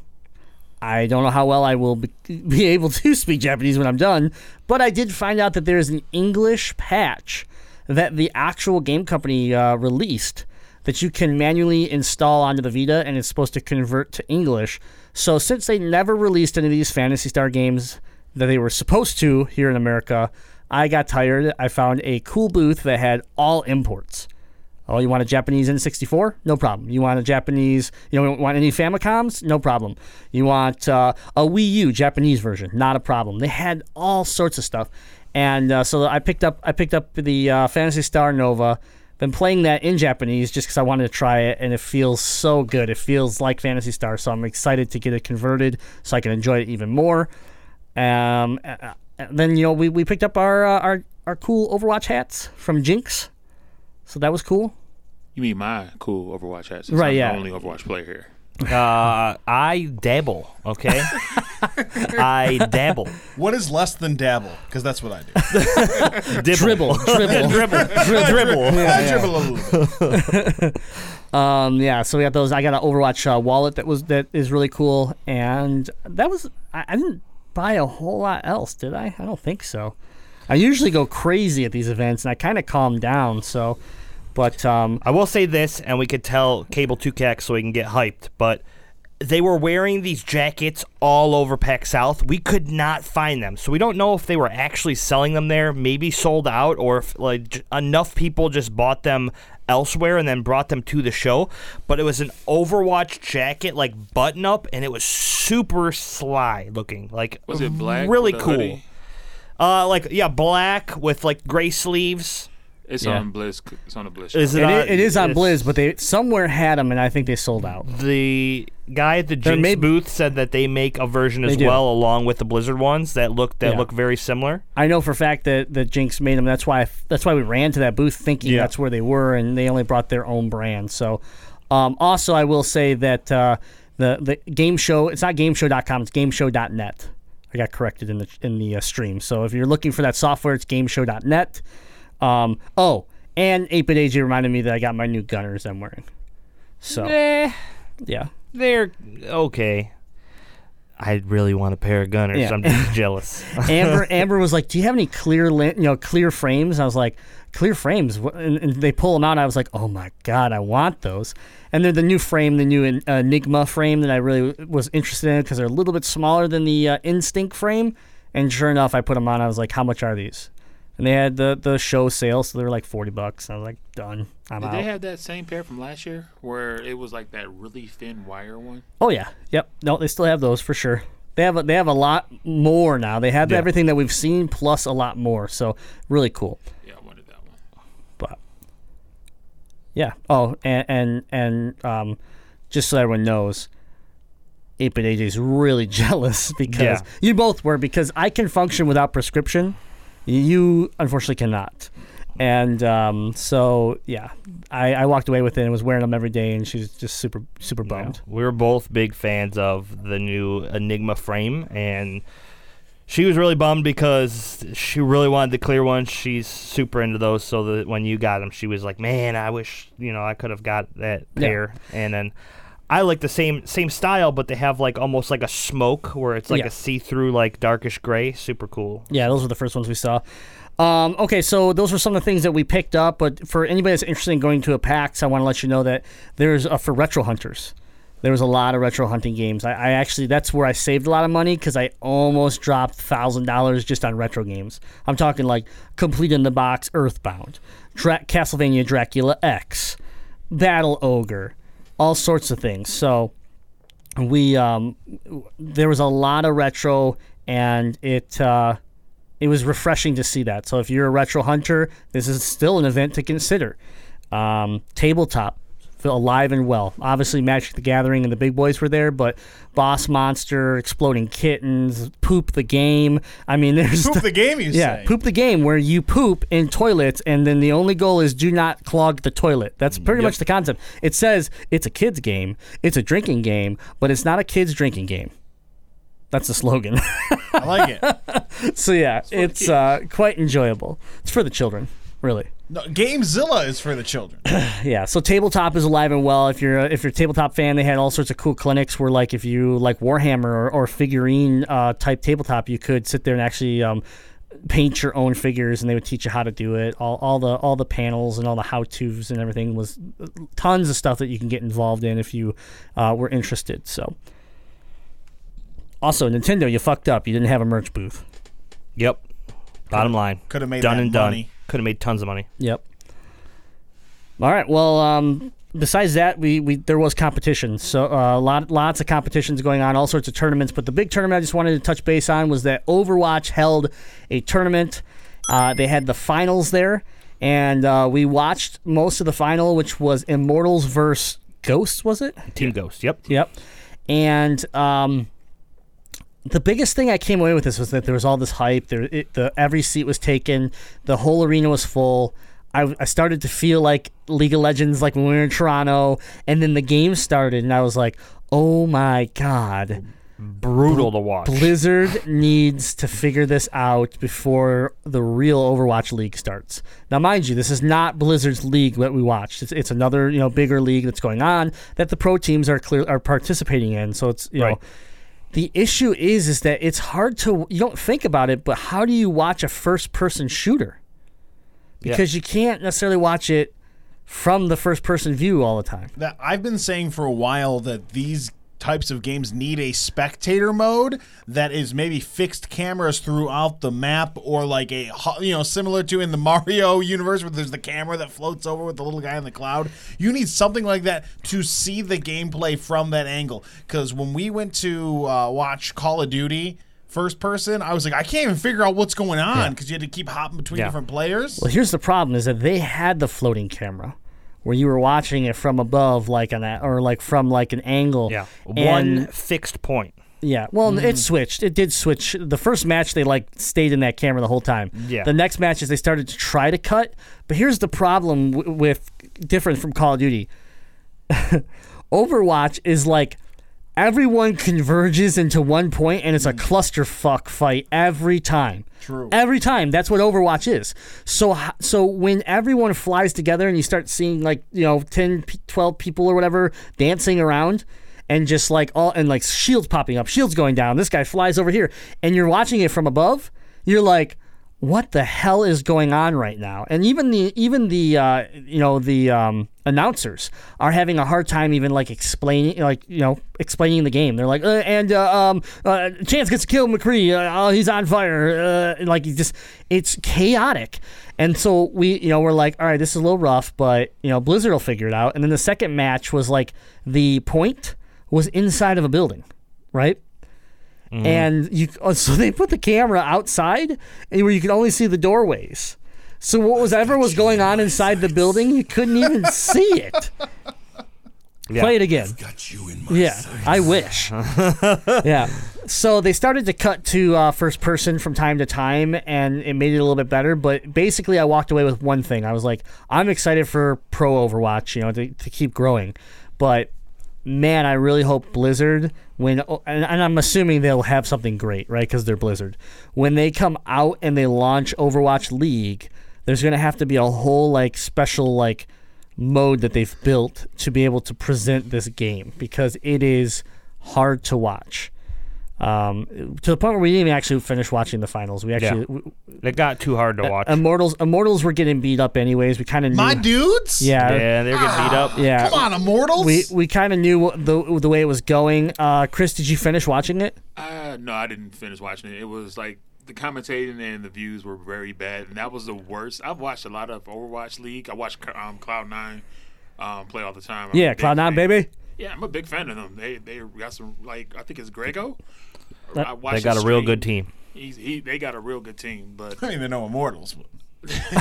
They didn't make the finals. That's all I'm saying. I will say this: I've, out of all the presentations of Overwatch um, Sports League, that one was the worst. The there are some better ones. They have all the camera views that League has. Just this one was just trash. Yeah, this one was rough. So uh, that was our first experience where we're like, oh boy, Blizzard has some work on their hands.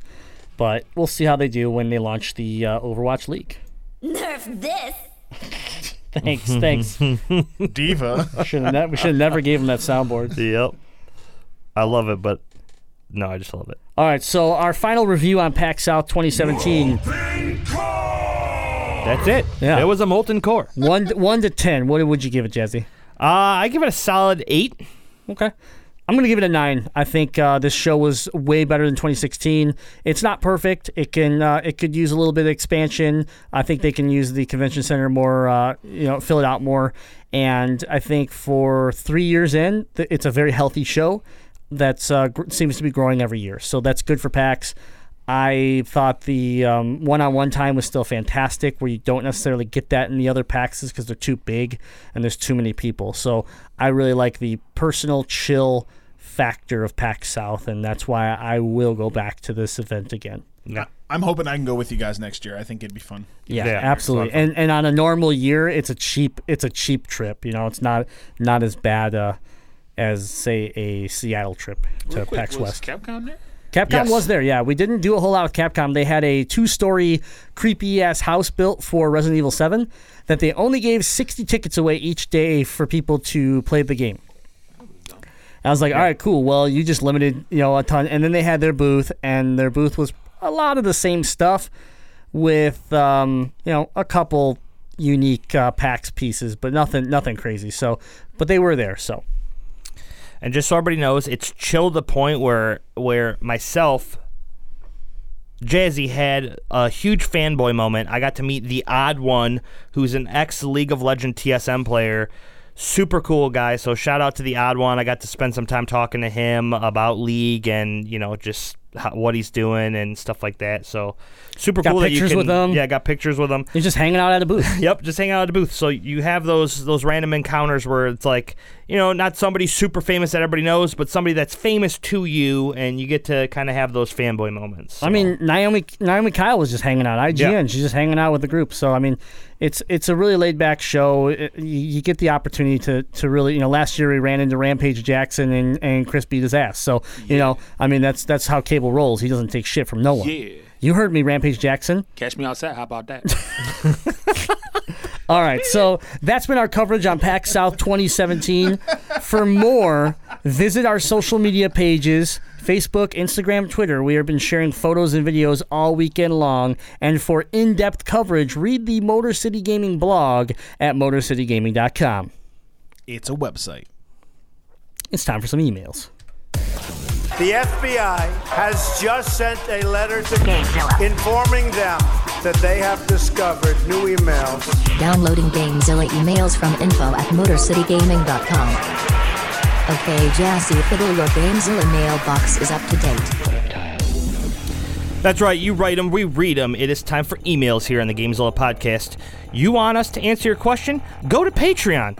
Look up Gamezilla Podcast, become a patron, support us, and we'll support you by putting your questions on the show. And give you early access. And give you raffles. And give you love. And give you herpes. No, no, no. Oh, okay, we my ta- bad, my we, bad. talked- we talked about this one. We can't do that Oh. one. We can't do that one. Legalities, uh-huh. legalities. I thought that was part of the early access, if you know what I mean. no, I don't. You can you can access me early. I, Jazzy. I just want to. I do just want to say that I've never been so glad for Jazzy to be back in my presence because I don't have to read the emails because I hate reading.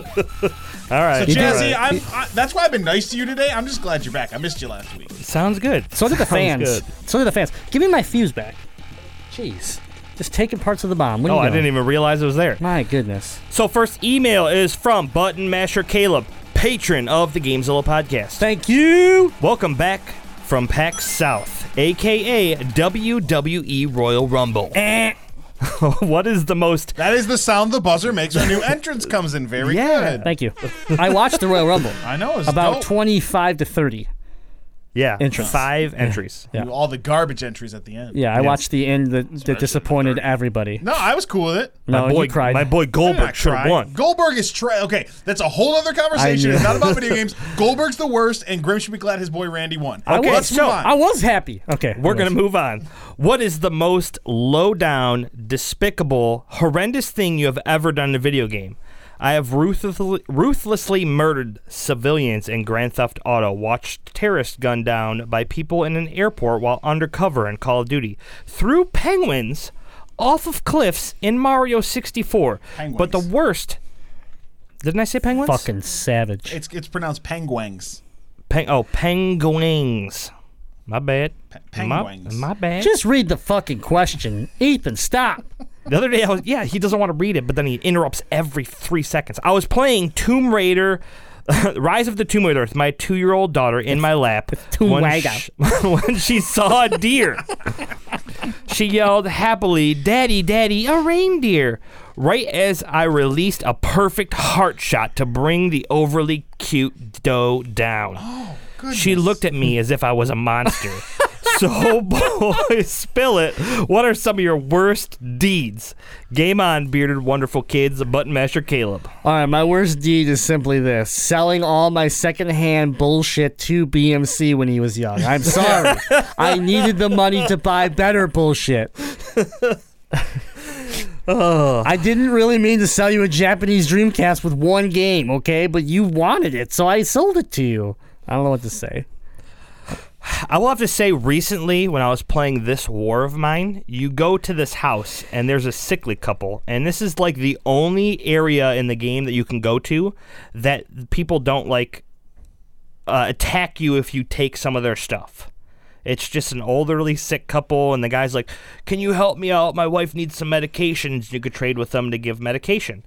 And I'm thinking to myself, like, man, I really need the supplies here, but I don't have any medicine to give you. So I pulled out my crowbar and I beat both the old people to death and took all their shit. And afterwards, I was like, holy shit, that was not good of me. Like, I, I legit reset my game so that I could go back and not do that the second time. Whoa! Whoa, we just saw a side It was a really dark knew. side. Yeah, I was like, wow. it's hard because you have to bring like your morale down to get some of the trophies in that game, which I'm trying to platinum. And I was like, man, what better way to to bring the morale down of my people than to beat up some helpless old people with a crowbar? Now Oh I kind of want to play this game if I can beat up helpless old people. Um, I would have to say probably one of my worst moments recently would have been uh, infamous Second Son, picking evil in the beginning, and uh, your your good old um, friend was it Betty? I think Like I think her name was. forget what I her her name name was was. Betty. Anyways, she's this old like you know um, part of the tribe, and she you know has always looked after you, like a you know grandma type deal. Yeah. and you when you take evil you kind of keep your mouth shut in this uh, with this woman who can put concrete inside of you and she does it to betty because you don't stick up for her and basically she uses betty as an example when you could have saved her and i felt terrible i felt like Yeah. Because i played the game in the good side first like when it first came out and i was like where i did stand up for her and i was like yeah i like betty she's sweet and then I did this evil time round. And I was like, man, I'm a piece of shit. I feel horrible. I don't even want to play this game anymore. Just kill me. So yeah, that that's one of those moments I, I definitely remember right now.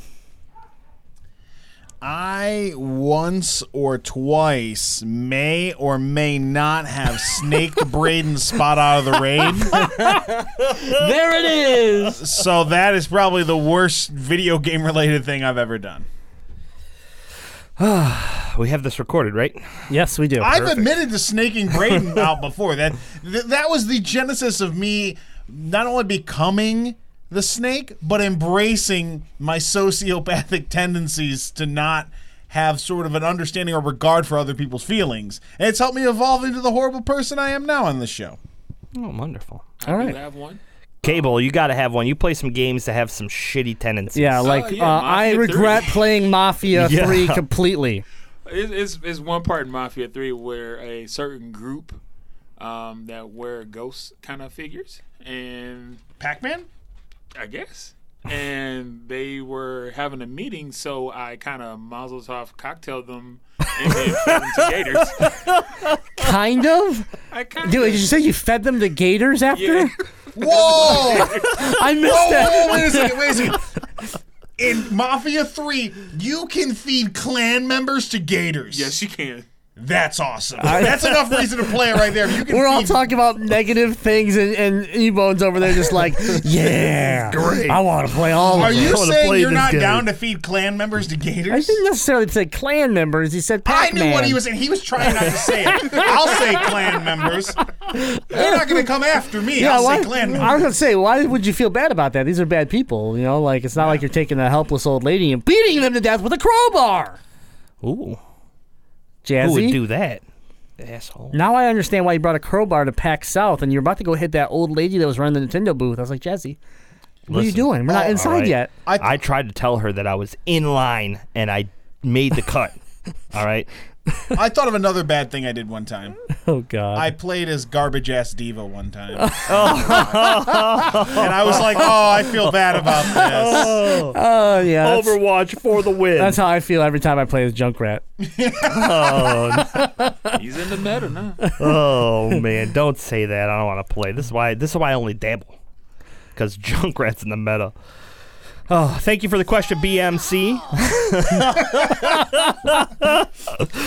Uh, our next question comes from Sci-Fi AJ, patron supporter of the Gamezilla podcast. Thank you very much.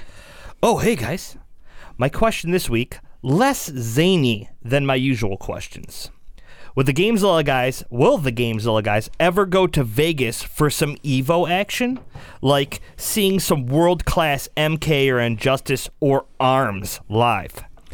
Also, how do you guys qualify for these tournaments? Sonic Fox, Scar, MIT, etc. Do they just get involved because everybody knows that they're the best, or do they have to win smaller level, smaller level tournaments to earn invites? Lastly, do you guys? This is not a short question. Wow, I know, right? Lastly, do you guys make a living? Do these guys make a living off of their gaming slash sponsorships? Twitch, Sponsorships. sponsorships, Twitch streaming, etc., or do they probably work normal jobs to make ends meet? And their gaming is just a passion, not a career. Shout out to Ethan for getting me on the MK bandwagon. All right, let's start this backwards. S- The top 1% probably do this for a living. Everybody else does it as a hobby and probably have jobs or live in their parents' basement so they could practice to try to win some money here and there. Correct. Secondly, um, for these tournaments, some of the top 1% get invited because they want the pull of those people because people will come watch those just like, hey, you know, LeBron's coming to Quicken to shoot some hoops. Guess what? Everybody in Quicken's watching LeBron shoot hoops. That type of deal. Everybody else has to earn their way, and usually it's from uh, regional events that you. Some of these get, are like point based, where you can earn points and enough points where you can redeem them to get into bigger events. So yes, you some people do have to earn their way, but the big boys are going to get invited. Correct. Gamezilla, go to Vegas for some Evo. Uh, MK, yeah, I'd be down. Not uh, Arms. Injustice, I'd be down. Arms, I would rather play the poop board game. The poop board game's great. yeah. Okay, well, I will say that uh, yeah, we would absolutely love to go to an Evo event. It's been talked about uh, already with uh, Cable, myself, and uh, and Sci-Fi AJ's already brought it up in some gaming chat when we were playing Injustice recently. But uh, you know, Vegas is not an expensive trip, and to go down there for a couple days and, and watch uh, some fighting tournament would be. We watched Street Fighter Five tournament at PAX South, and as much as like I dog that game, watching a tournament of it, watching some really good fighters, it was like it's it's an art. Yeah. It's an art form to watch people just juggle. Like you could tell how mad someone would get, where it would be like, "All right, I'm gonna I'm gonna fight, and we're gonna uh, we're and and he beats beats this guy bad." And then the very next round, that guy comes out and just juggles his ass all the way across the screen and, and ties it up one-one. And you can just tell how like he went in there like thinking like, yeah, it's gonna be a good match, and he got wiped out. So he's like, all right, now I'm going to f your face, and then just comes back and completely changes the game. Yeah. it's fun to watch. Got anything to add, Ebo? I'd go to Vegas to see some Evo. Vegas is a fun town. Yeah. Thank you for the question, Sci Fi AJ. Last question is from Five Mile Rick, patron of the Gamezilla podcast. Thank Marry, you. Marry, kill, fuck. The age old game. And since you guys are gamers, chew on this. Marry, kill, fuck. Overwatch, Destiny, Nintendo Switch. Game on, gangster ass Rick. Mm. So you have to choose one to marry, one to kill, and one to fuck. Overwatch, Right Destiny, now, Nintendo right Switch. now, I would fuck Overwatch, kill Destiny, and marry Nintendo Switch.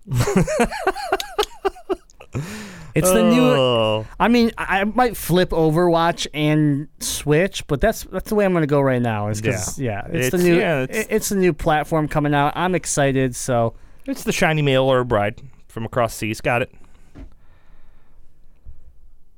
I'm That's going why, to. why are you looking at me? I already answered the question. I'm going to marry Destiny because I always go back to Destiny no matter what. It keeps It's the drawing me back abusive in. wife. It's the abusive, The abusive wife that Yep, beats you gotta Jazzy. Keep, you got to keep going back. I'm coming you know? back, baby, I Like, swear. I hate you, but then I come back. I come crawling back. It's not a healthy relationship, man. Uh, I would fuck Overwatch because I dabble, you know, and then uh, I would kill the Nintendo Switch. Cause uh, Get out of here. No one. You set this up just so you could answer it this way. no, no, no.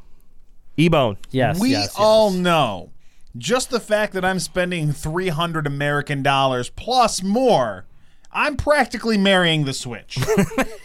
if this doesn't work out, my wife might actually beat me. She'll be disappointed. So the Switch is is entering my marriage with my wife and I. So Switch married. Now comes down to the two shooters I like.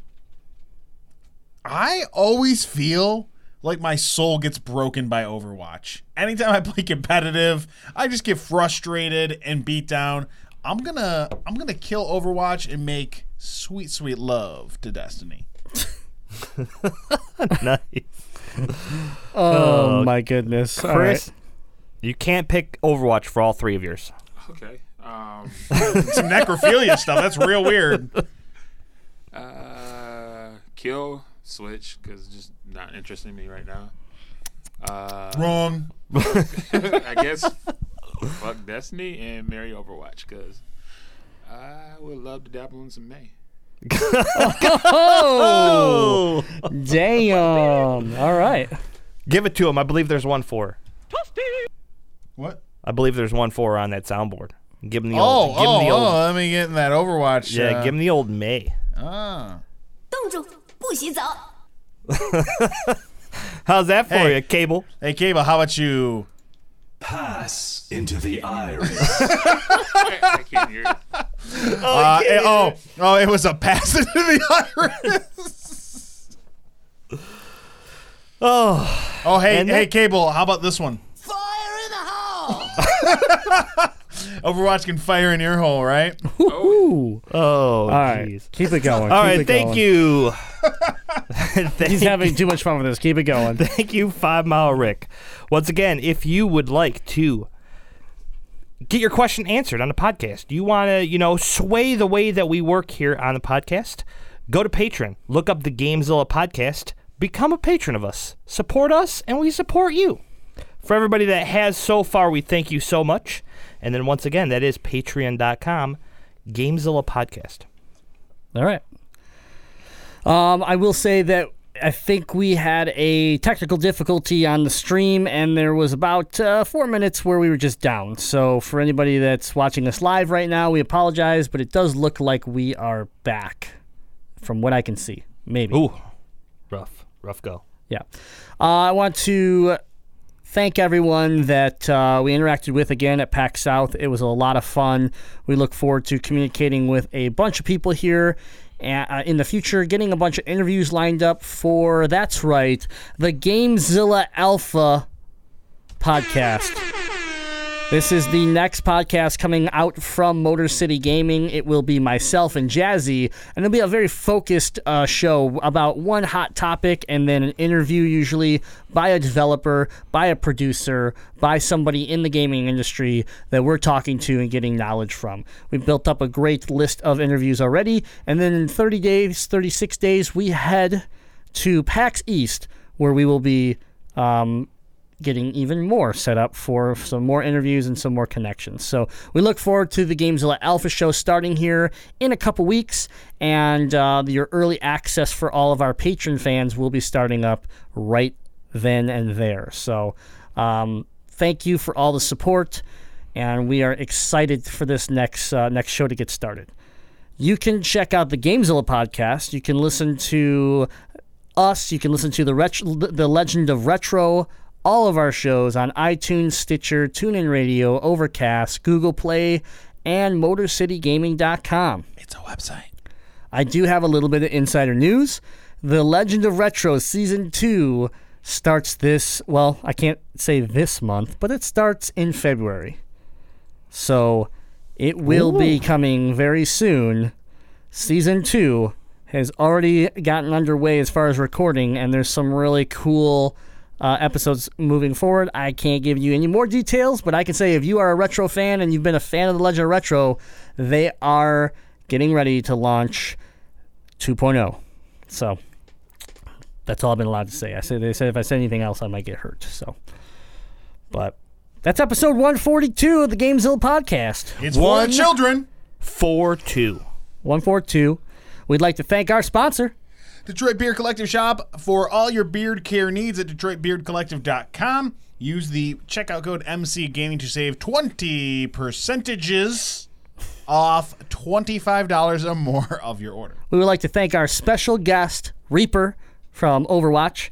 Die, die, die. holding it down right in the center of the table. And uh, again, thanks to all of our patrons. Thanks to all of the uh, support and um, everything that's been come that while we were in PAX South, from coming back from Michigan, people asking, talking to us on Patreon, talking to us on social media, you know, and really asking us questions and and uh, just having a good time. So keep up the good work. We will see you next week, and until then, game, Game on. on.